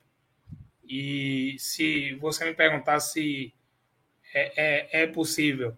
Bahia tomar 5 a do Mirassol? Não, não é possível, mas ter perdido por Mirassol, para mim, não é demérito nenhum, até porque o Mirassol faz um excelente trabalho de base. É, não é à toa que foi vice-campeão paulista sub-20, só perdeu na final para o Palmeiras, que é o time que vem ganhando quase todas as competições na base. Então, é, ter tomado de 5, obviamente que foi feio. Mas ter sido eliminado pelo Mirassol, não. O Atlético Mineiro Esporte também foram e tem bases né? Tem divisão de base que são boas, principalmente do, do, do Atlético Mineiro, e foram e, e sucumbiram diante do, do Mirassol. Né? Quanto a Patrick, é, hora nenhuma na discussão que a gente teve lá no, no, no canal né, Super Bahia, eu disse que Patrick tem que ser o titular do time principal. Eu acho que Patrick poderia sim começar a ser testado, como André, lateral direito, poderia ser testado.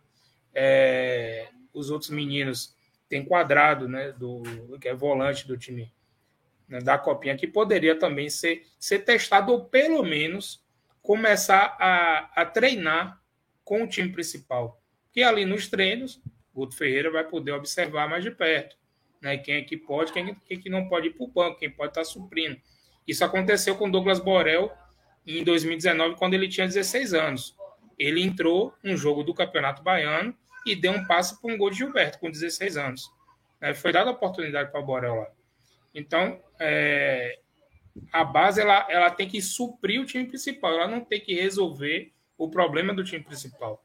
Então, acontecendo isso, eu acho que o Bahia vai poder aproveitar os bons valores que apareceram aí agora no time da Copa São Paulo é, não, não são a resolução do problema, mas eu acho que pode suprir sim, ser, ser reserva, né, né, ser reserva nos treinos, para poder ser mais observados, observados mais de perto e, e poder ser, ser aproveitado, quem sabe, mais para frente na Série B, enfim. É, é essa a, a, opinião que eu tenho sobre a divisão de base do Bahia. É, João quer falar alguma coisa sobre o, o o Bahia na copinha ou a gente ou você acha que a gente já amarrou tudo? Não, Gabi, acho que dá para a gente passar né, para a pauta da, da Copa do Brasil. A gente conseguiu falar bastante aí sobre a copinha. Só para falar uma coisa sobre o comentário de Miranda, é que tem uma parte do comentário dele que eu até concordo, que a base do Bahia, não é esse time especificamente, mas o trabalho que tem sido feito na base do Bahia nos últimos anos, para mim, também não é muito bom, não. Eu não tenho gostado muito, acho que o Bahia não tem revelado tantos jogadores, é um time que, na minha opinião, deveria é, conseguir revelar mais um pouco de jogadores. A questão do desempenho nas competições de base, eu confesso que para mim isso não é tão importante. Eu acho que o objetivo da base é revelar, né? E eu acho que o Bahia não tem revelado tantos jogadores, mas nesse time em específico que jogou, eu, como eu falei, eu acho que o time tem qualidade sim. Eu acho que é uma boa equipe, né? E que a goleada foi feia, como eu falei, não dá para a gente normalizar ser goleado mais que seja o Mirassol. Mas como você falou, Gabi, ser eliminado pelo Mirassol é algo completamente normal, pelo trabalho que o Mirassol vem, vem fazendo, né? Só foi perder a final do Paulista para o Palmeiras, né? Que é um super time da base. Então, eu acho que é natural e que tem jogadores para serem trabalhados. Esse time em específico, eu acho que tem alguns valores, né? Mas o trabalho de base que tem sido feito no Bahia, pegar os últimos três, quatro anos, eu não tenho gostado muito também, não. É, vamos passar então com a última pauta do programa de hoje, que foi o sorteio da Copa do Brasil realizado lá na CBF hoje à tarde. E tivemos alguns confrontos interessantes aí para os times maiores que vão começar é, essa, essa primeira fase da Copa do Brasil. Lembro que 12 times vão entrar na terceira fase, a partir da terceira fase e entre eles o Bahia, né, por ser o, o, atual campeão da Copa do Nordeste. Então, os times que vão participar da Libertadores são é, os times que vão entrar só a partir da terceira fase, que é o América Mineiro, o Atlético Paranaense, o Atlético Mineiro, o Corinthians, o Flamengo, o Fluminense, o Fortaleza, o Palmeiras e o Red Bull Bragantino. E junto com o Bahia também o Remo, por ser o atual campeão da Copa Verde, e o Botafogo, por ser o atual campeão da Série B. Esses times só entram na terceira fase. A Copa do Brasil ela começa agora com 80 clubes. Na segunda fase passa a ser 40, né, passa a ter 40.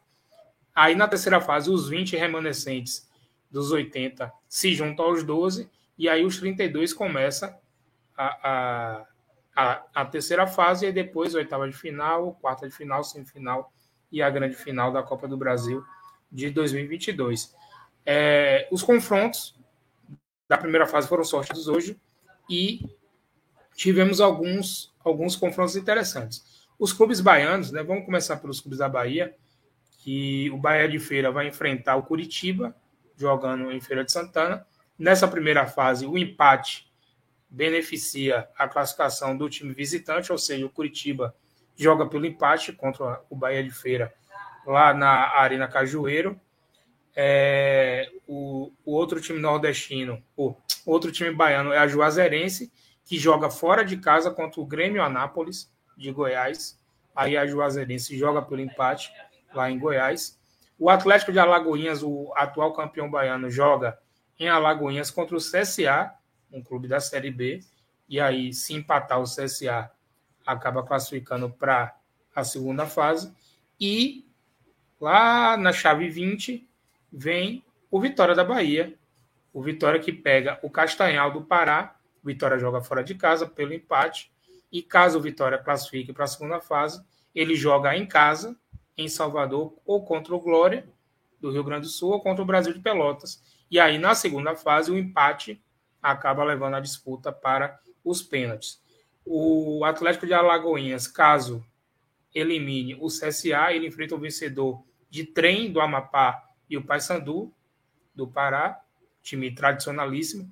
A Juazeirense, caso ultrapasse o Grêmio Anápolis, enfrenta o vencedor de Ferroviária de Araraquara de São Paulo e o Vasco da Gama. E o Bahia de Feira, que enfrenta o Curitiba, caso elimine o Curitiba, enfrenta ou Pouso Alegre de Minas Gerais ou o Paraná Clube, lá de Curitiba. E aí, enfim, tem é, todas as 20 chaves, os 40 confrontos da primeira fase. Lembro a todos que a Copa do Brasil ela é transmitida pelos canais Globo, pela Rede Globo, pelo Sport TV, pelo Premier. Esse ano vai ter uma novidade na transmissão da Copa do Brasil, que é a, a transmissão do Amazon Prime, que vai ter 30 jogos exclusivos né, até as oitavas de final. Exclusividade do, do Amazon Prime, aí a Globo acabou dividindo, dividindo esses direitos com o Amazon. E o Amazon vai ter 30 jogos exclusivos, mais os seis últimos jogos, que são as duas, as duas semifinais, né, os dois confrontos semifinais, os quatro jogos, e, obviamente, as duas finais também no Amazon, além de Globo Sport TV Premier. E aí eu queria que vocês comentassem né, qual foram os, os, os, confrontos dos times baianos que vocês acharam mais interessantes e os confrontos também dos outros times grandes, né? Dito grandes aqui no, no sorteio da Copa do Brasil, é, vários times também da Série A, e eu posso destacar também é, o, o os confrontos aqui do Vasco. O Vasco pega, na minha Gabriel, opinião, pedreira Gabriel, que é, é Você pode me dizer qual confronto que o Bahia vai pegar na, depois da terceira fase da Copa do Nordeste, da Copa do Brasil? Não posso porque é sorteio, Miranda. Na terceira fase, ah, entendi, entendi, quando entendi. o Bahia entra, aí né, sobra os 20, e aí tem um sorteio que é um sorteio aberto, aí o Bahia pode enfrentar é, porque um. o Bahia só entra. Né? Antigamente o Bahia só entrava nas oitavas. Hoje o Bahia já, já entra na terceira, né? abaixou um Isso, pouco, né? Diminuiu. Antigamente, o, o, campeão da Copa do Nordeste entrava nas oitavas final. Como é, as fases aumentaram, aí agora essas vagas são destinadas para a terceira fase. Né? E aí, aí Gabriel, e, a... e, aproveitando aí, aproveitando que compartilhei a live, né? O Eliezer acabou de se inscrever no seu canal e deu essa força aí. Vai entrando a galera do Conexão Tricular, que eu compartilhei aqui em vários grupos aqui. Valeu, obrigado, Miranda. Daqui a pouco a gente coloca aqui na tela as mensagens que ele já mandou aqui no chat. Um abraço para Eliezer. Daqui a pouco a gente vai colocar sua mensagem aqui na tela, viu? Fique tranquilo. E eu queria destacar, além do jogo da Ferroviária contra o Vasco da Gama, é, eu queria estar destacando também alguns confrontos interessantes. O São Raimundo de Roraima pega o Ceará. É, o, o, o Ceará Sporting lá de Fortaleza. O esporte enfrenta o Altos do Piauí. O esporte vai ficar aqui pelo Nordeste. O Internacional de Porto Alegre vai pegar o Globo do Rio Grande do Norte. A viagem vai ser longa, viu, pai? De Porto Alegre até, até o Rio Grande do Norte. Do Rio Grande do Sul até o Rio Grande do Norte. Vai ser um pouquinho de chão que o Internacional vai pegar. O Cruzeiro vai enfrentar o, o Sergipe na Arena Batistão. E o vencedor de Sergipe Cruzeiro vai pegar o vencedor de Volta Redonda e Tum Tum do Maranhão. Tem esse time na Copa do Brasil. Tum Tum do Maranhão, vencedor da Copa do Maranhão, está na Copa do Brasil e enfrenta o Volta Redonda do Rio de Janeiro.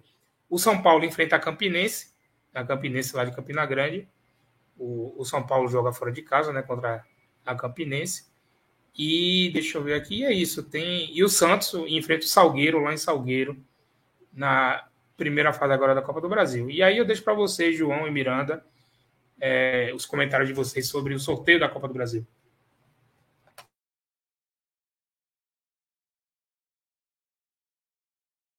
aí me marca. Pode começar, pode começar, Gabriel, se quiser. Pode começar, João. João travou? Vai lá, João. Olha, Gabi, é, tem alguns confrontos aí que eu achei interessante. Queria falar primeiro sobre um. Você tem o confronto do Grêmio, aí o Grêmio vai pegar o Mirassol, não é isso?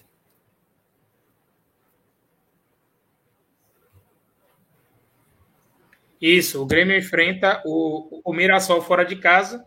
E aí, se o Grêmio passar, ele pega Azures do Paraná ou o Botafogo de Ribeirão Preto.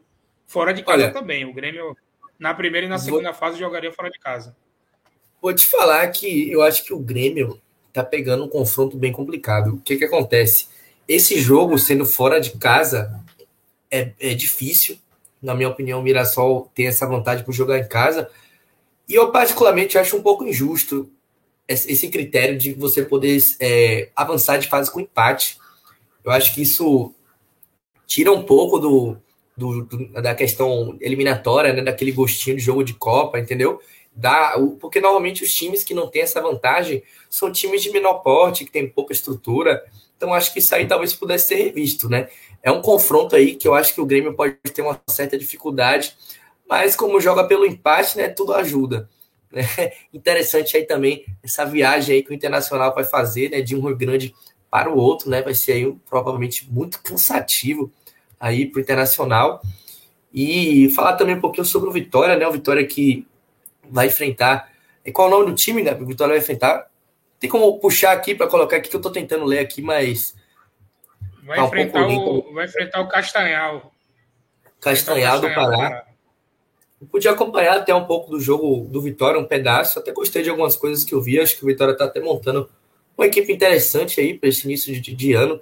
Né? Gostei da participação de Jadson no último jogo deles, aquele Guilherme Queiroz parece ser um bom atacante. Então acho que o Vitória aí talvez apresente alguma coisa nesse jogo. Acho que deve se classificar, né? Que a gente viu aí tanto Bahia como Vitória nos últimos anos aí, às vezes decepcionando né, nessa fase inicial. E eu acho que dessa vez isso não vai acontecer. Eu acho que o Vitória se organizou um pouco mais para essa temporada. Né? O São Paulo também vai ter um confronto que eu acho que é um pouco chato, né? Contra o Campinense. O Campinense é um time que às vezes engrossa, né? Joga lá na Paraíba, o Campinense, se tiver torcida, o pessoal vai para o jogo, né? Vai, chega lá e vai cantar alto. É uma torcida aí que participa bastante.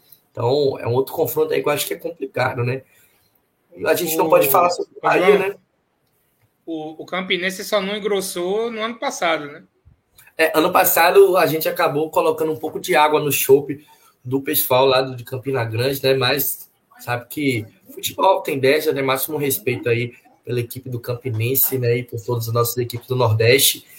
Acabou que não deu muito certo para eles contra a gente ano passado, mas a gente viu, né, que esse time do Bahia ali foi só uma ilusão aquele jogo, né? Que depois as coisas não aconteceram muito bem, tirando a Copa do Nordeste.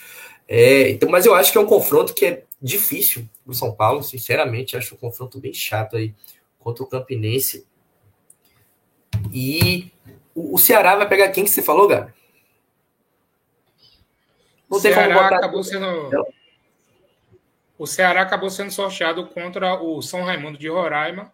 E aí, na segunda fase, ele jogaria em casa contra o Atuna Luso, do Pará, ou o Grêmio Novo Horizontino, lá de Novo Horizonte, São Paulo. Eu acho que o primeiro confronto, o Ceará aí tem uma boa chance de classificar, né, contra o São Raimundo, apesar da gente ter visto até, se eu não me engano, o São Raimundo pegou o Cruzeiro agora recentemente em duelo de Copa do Brasil e passou perto de eliminar o Cruzeiro, acho que por duas vezes consecutivas, né? Só que aí o Cruzeiro, como jogava pelo empate, acabou conseguindo se classificar. Aí que eu falo, esse tipo de regra, na minha opinião, não pode ter. Eu acho muito injusto isso, tira um pouco de é, um pouco da chance, né, dos times aí conseguirem fazer história, né? Equipes de de um pouco de menor expressão, né, de menos estrutura aí, que já tem tantas desvantagens aí em questões financeiras, ainda tem que vencer um jogo, né? Não pode empatar o jogo se não é eliminado. Pelo menos poderia colocar uma penalidade para os caras jogarem, eu acho que seria um pouco mais justo. Agora, o Ceará passando, se ele for enfrentar o Grêmio Novo Horizontino, eu acho que aí já é um duelo um pouco mais complicado, eu não vou mentir, que eu acho o Grêmio Novo Horizontino uma equipe organizada, eu acho que está agora na Série C e é um time que vem aí aparecendo né, na Série C tentando até buscar o acesso. O Grêmio Novo Horizontino tá na Série B, papá. Vai jogar com a gente esse ano. Aí que eu falo, o Grêmio Novo. Então, eu falei, tava buscando acesso, na verdade, buscou acesso, né? Acabei aí sendo injusto, né, com o pessoal lá de Novo Horizonte. Peço desculpas, né? Fizeram um trabalho bom. Como eu falei, o Novo Horizontino é um time que vem se organizando, é um dos times de São Paulo aí que vem se organizando. E aí eu acho que é um confronto difícil para o Ceará, caso o Ceará passe, né? Eu acredito que vai passar, né? São Raimundo é uma equipe menor pote, né? Difícil de, de, de, disputar com o Ceará, ainda mais o Ceará jogando só pelo empate.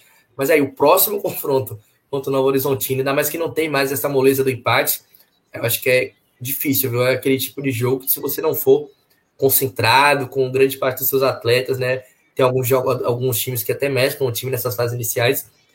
Pode dar ruim. Olha, eu já vi muito time grande aí sendo eliminado, porque não botava muita fé aí nos seus adversários nessas três primeiras fases, que muitas vezes acaba enfrentando, né? Equipes aí que não participam das principais divisões nacionais, da né, equipe que tem menos investimento, mas são times aí que vão jogar o jogo da vida, né? Então vão chegar aí com tudo né? Vão jogar o jogo da vida, vão com muita disposição, com muita raça. Como a gente falou, né? A gente teve o exemplo do Bahia, né? Que recentemente foi eliminado ali para o River, o Vitória teve a eliminação para o Motoclube, que é uma equipe tradicional Motoclube, mas é um time que na época estava na Série D. Então, muitos exemplos aí de, de zebras aí a gente viu recentemente, né? O, o esporte foi eliminado para o Juazeirense, né? O esporte que é um dos maiores times do Nordeste. O Juazeirense é uma equipe que vem crescendo muito, mas é uma equipe mais modesta, né? Inclusive, Gabi, quem é que o Juazeirense vai enfrentar mesmo? Juazeirense enfrenta o Grêmio Anápolis de Goiás. Em casa? Não, fora de casa. Ah, eu acho que interessante, né? Interessante. Eu acho que a Juazeirense vai passar nesse duelo aí, né? O Grêmio Anápolis já viu, né? Em alguns momentos até fazer alguma coisinha ali há alguns anos atrás. O Aeronapolina talvez seja confundindo os dois times. Mas eu acho que a Juazeirense é uma equipe que vem se organizando aí nos últimos anos. Eu acho que vai conseguir é, a classificação. A Juazeirense, como a gente citou, né? Teve uma participação interessante aí nessa última Copa do Brasil, né? Deu trabalho. Pro... Eliminou o Cruzeiro, na verdade, né? Na Copa do Brasil. E eliminou também o esporte no ano anterior. Então, é um time aí que eu acho que tem boas chances aí de passar esse confronto. Provavelmente é um time até superior tecnicamente do que o Grêmio Anápolis. É, eu acho o seguinte, eu acho que é, tem até alguns confrontos interessantes para é, a gente estar tá visando para a segunda fase. Por exemplo, a gente pode ter um Curitiba e Paraná na segunda fase, né? Se o Curitiba eliminar o Bahia de Feira e o Paraná passar pelo Pouso Alegre, a gente pode ter um Paratiba aí na segunda fase da Copa do Brasil. É, podemos ter alguns confrontos interessantes também. A Juazeirense pode enfrentar o Vasco da Gama. E se acontecer Juazeirense e Vasco, o jogo vai ser em Juazeiro, jogo único. E aí o empate iria para os pênaltis. Se o Atlético de Alagoinhas eliminar o CSA, poderia enfrentar o Paysandu em casa, em Alagoinhas, na segunda fase. É, Deixa eu ver outro.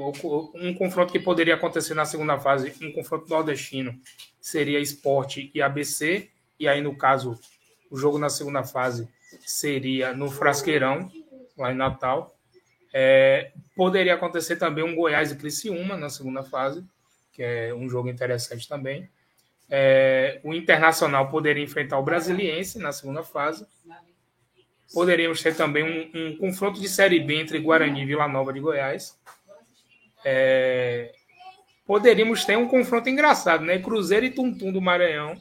Se o Tuntum eliminar o Volta Redonda, né? Que beleza, velho.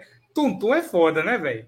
Tuntum é, é, Tuntum, é de, Tuntum é de lascar, né? Certamente é Cruzeiro foda. e Tuntum tinha muito potencial para ser um dos jogos que iria gerar mais memes durante o ano de 2022. É um confronto que eu espero que aconteça. Vou torcer aí para o nosso querido Tuntu. Eu confesso que eu nem conhecia esse time, acabei de conhecer, né? Eu conheci hoje no sorteio da Copa do Brasil, porque antes nunca. Esse jogo aí, Gabi, também entre Curitiba e Bahia de Feira vai ser um jogo pesado, viu? Eu não vou. Bahia de Feira a gente viu, né, jogando contra o time do Bahia, que é um time chato, né? Ainda mais se enfrentar ali naquele gramado sintético que eles sabem jogar. Né? Às vezes, principalmente quando pega os times ainda início, né? Saindo da pré-temporada, os times ainda não estão tão prontos fisicamente como o time do interior, que começa o ano voando, né? Então, é um, um confronto aí pro Curitiba estar tá de olho aberto, viu? Porque se for achando que o Bahia de Feira é fácil, vai aí se complicar. Acho que o Curitiba pode passar, né? Claro, é um time que está se organizando aí, voltou para a Série A, vai ter um investimento muito maior, né? Com as cotas de televisão, tudo aumentado.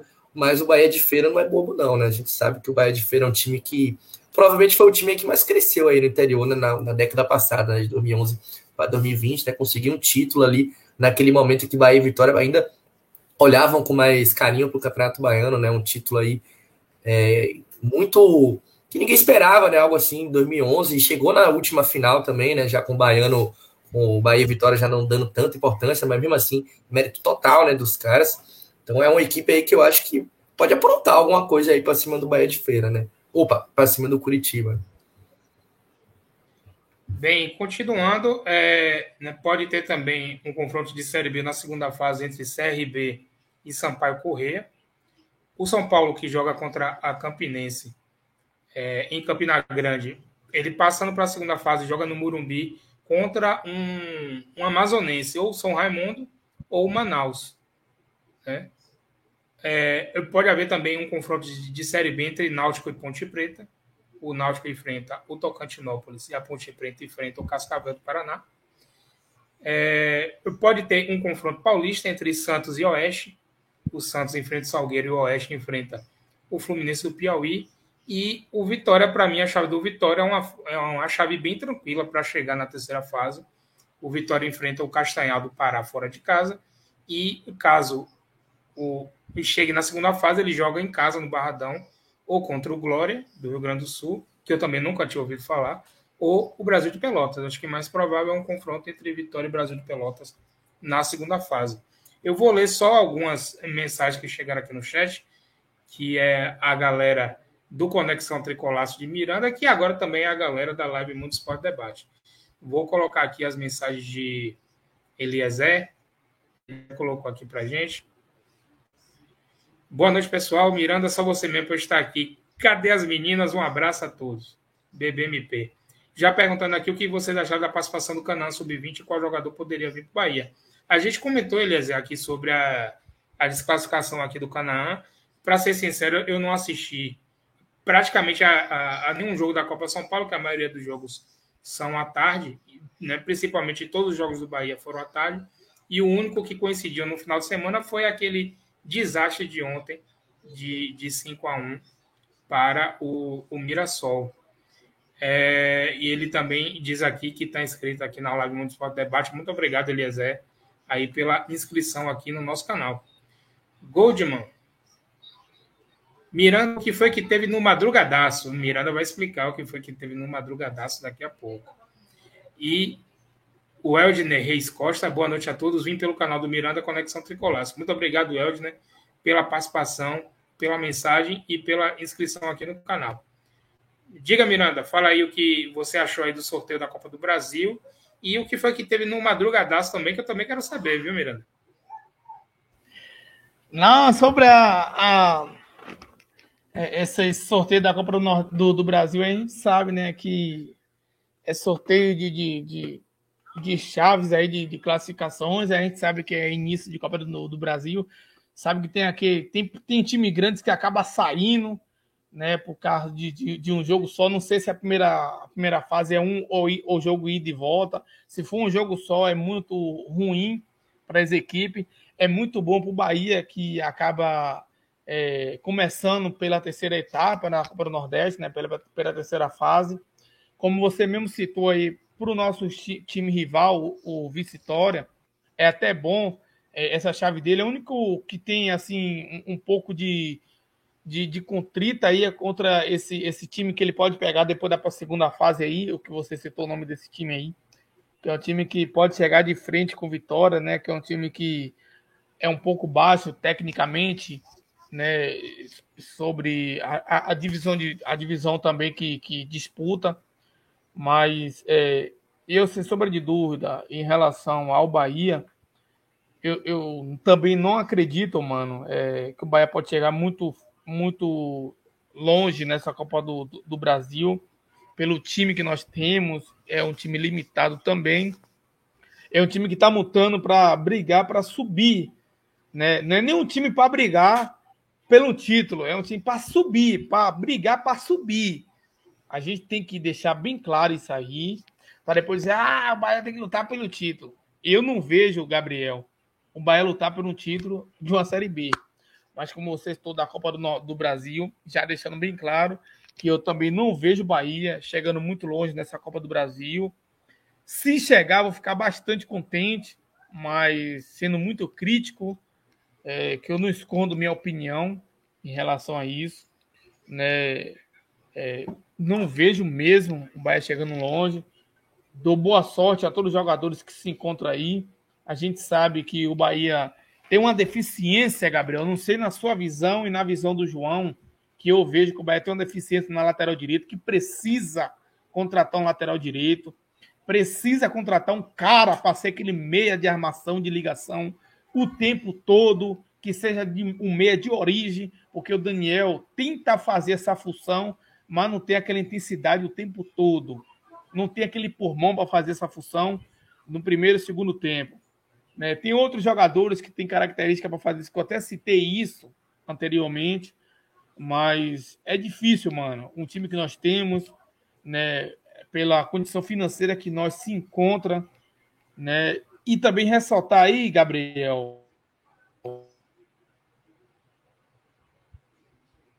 o, o Eliezer, que acabou de para nós, dando essa força aí, o, o Eldner Reis que é o menino que é esforçado, o menino que é, acabou de se formar jornalista, porque estava um menino de formação em jornalístico aí, né, tá para ser um jornalista esportivo aí, participa lá do meu grupo, Conexão Popular, você é um dos ADM, também faz parte do moderador do canal lá, é um menino que tem uma inteligência muito boa, tem a visão dele, tem a opinião dele, é um menino que vai aparecer é, a qualquer momento aí na mídia independente do Bahia aí, mas é um menino que tem um esforço muito grande, tem minha admiração aí, tem a minha força, tem o meu apoio aí. É, quando você puder contar com ele, pode falar comigo, eu passo o zap dele, vocês marcam também uma live com ele para ele estar tá trazendo opinião, debatendo sobre esses assuntos aí. Mas de antemão, Gabriel, muito obrigado por você ter cedido esse espaço, por estar aqui hoje. Eu entrei atrasado porque teve um probleminha, mas enfim, estou aqui, né? Acabei chegando tarde, mas também o Gabriel e o João. Um prazer, João, estar fazendo essa live com você. Não te conheço pessoalmente, mas pelo que eu vejo aqui, você é um cara consistente, coerente. Você fala o que você vê, a sua opinião. Você também é bem-vindo. A mesma coisa que Gabriel, já fiz o convite a Gabriel. A gente vai marcar essa live que o meu canal lá tá aberto para Gabriel. É um cara que, assim, mano, não fica ouvindo a opinião dos outros, não. Ele fala o que ele vê, o que ele acha. Isso que é importante essa transparência que a gente tem que ver no mundo do, do esporte, que fala do Bahia, que tem muitos canais que fica pegando a opinião de um, a opinião de outro, e querer juntar isso e trazer para a galera. Então, eu tenho a minha visão, o Gabriel tem a dele. É isso que me fez eu chegar Gabriel, que é um cara que bateu de frente, é um cara que não esconde debate, o um cara que não foge de debate, é o cara que traz a opinião dele. Foi isso, Gabriel, que eu me admirei de você. Não vejo números de, de, de, de, de inscrito, se tivesse 10 pessoas inscritas, eu estaria aqui na sua live. Quem me conhece sabe muito bem disso. Muito bom essa live sua, mano. É, você sempre traz pessoas coerentes, competentes, inteligentes para estar tá fazendo live com você. Eu me sinto honrado de estar aqui com vocês e agradecer a galera que está chegando aí. Né? Mas você sabe, Gabriel, a minha visão sobre um pouco do Bahia, um pouco da divisão de base, mas já deixando bem claro, eu não vejo, mano, o Bahia chegando um pouco longe nessa Copa do Brasil com o time que a gente tem hoje. Eu estou avaliando o time que nós temos hoje. Eu nem vi jogando ainda os, os caras que chegaram, os caras que já estão aqui, que ficaram por causa de contrato que tem com o Bahia. Então a gente tem que analisar depois de três ou cinco partidas, tanto na, na, na Série B e tanto na Copa do Brasil e no Nordeste. Então vou deixar, vou guardar um pouco, mas de antemão já vou deixar minha opinião em relação à Copa do Brasil que o Bahia não vai chegar muito longe. É a minha visão. Não sei a opinião de demais, tanto vocês aí, meus amigos da bancada e a galera do chat, mas a minha visão é que eu tenho, não escondo de ninguém, o Bahia não vai chegar muito longe nessa Copa do Brasil. É isso que eu tenho a dizer, amigo. Valeu, Miranda. É, assim, como vai ser sorteio, né? E o, o, Bahia só entra na terceira fase, eu acho que a gente tem que aguardar, né? Como é que vai ser o sorteio, quem vai ser o adversário. Obviamente que é muito difícil, ainda mais no ano que o Bahia está na Série B, com orçamento reduzido, com jogadores com nível abaixo do que a gente vinha tendo nos últimos anos, é, chegar um pouco mais adiante na Copa do Brasil. Aí vai depender muito de adversário e de, e de chaveamento. É, mas eu, eu, eu, concordo com você. O objetivo do ano do Bahia é subir, né? É, é subir para a Série A.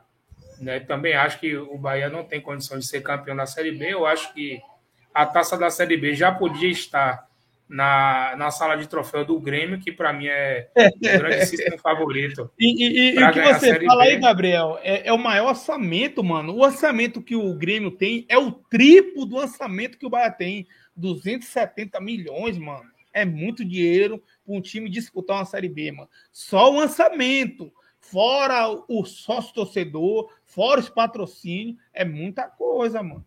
É obrigação o Grêmio ser campeão, pô. Isso, isso é verdade.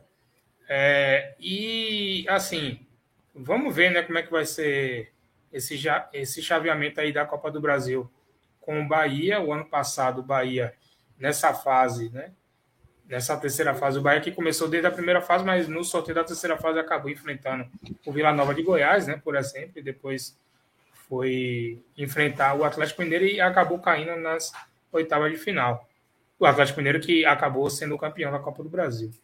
Então, é, vamos aguardar o início da Copa do Brasil agora nas primeiras fases. O Bahia só entra na terceira fase e a terceira fase só começa na segunda quinzena de abril. Então, é, o Bahia ainda vai continuar assistindo pela TV a Copa do Brasil nesse mês de fevereiro, né? Que a Copa do Brasil começa em fevereiro e no mês de março o Bahia só entra na Copa do Brasil no mês de abril. E até lá o Bahia só tem o Campeonato Baiano e a Copa do Nordeste.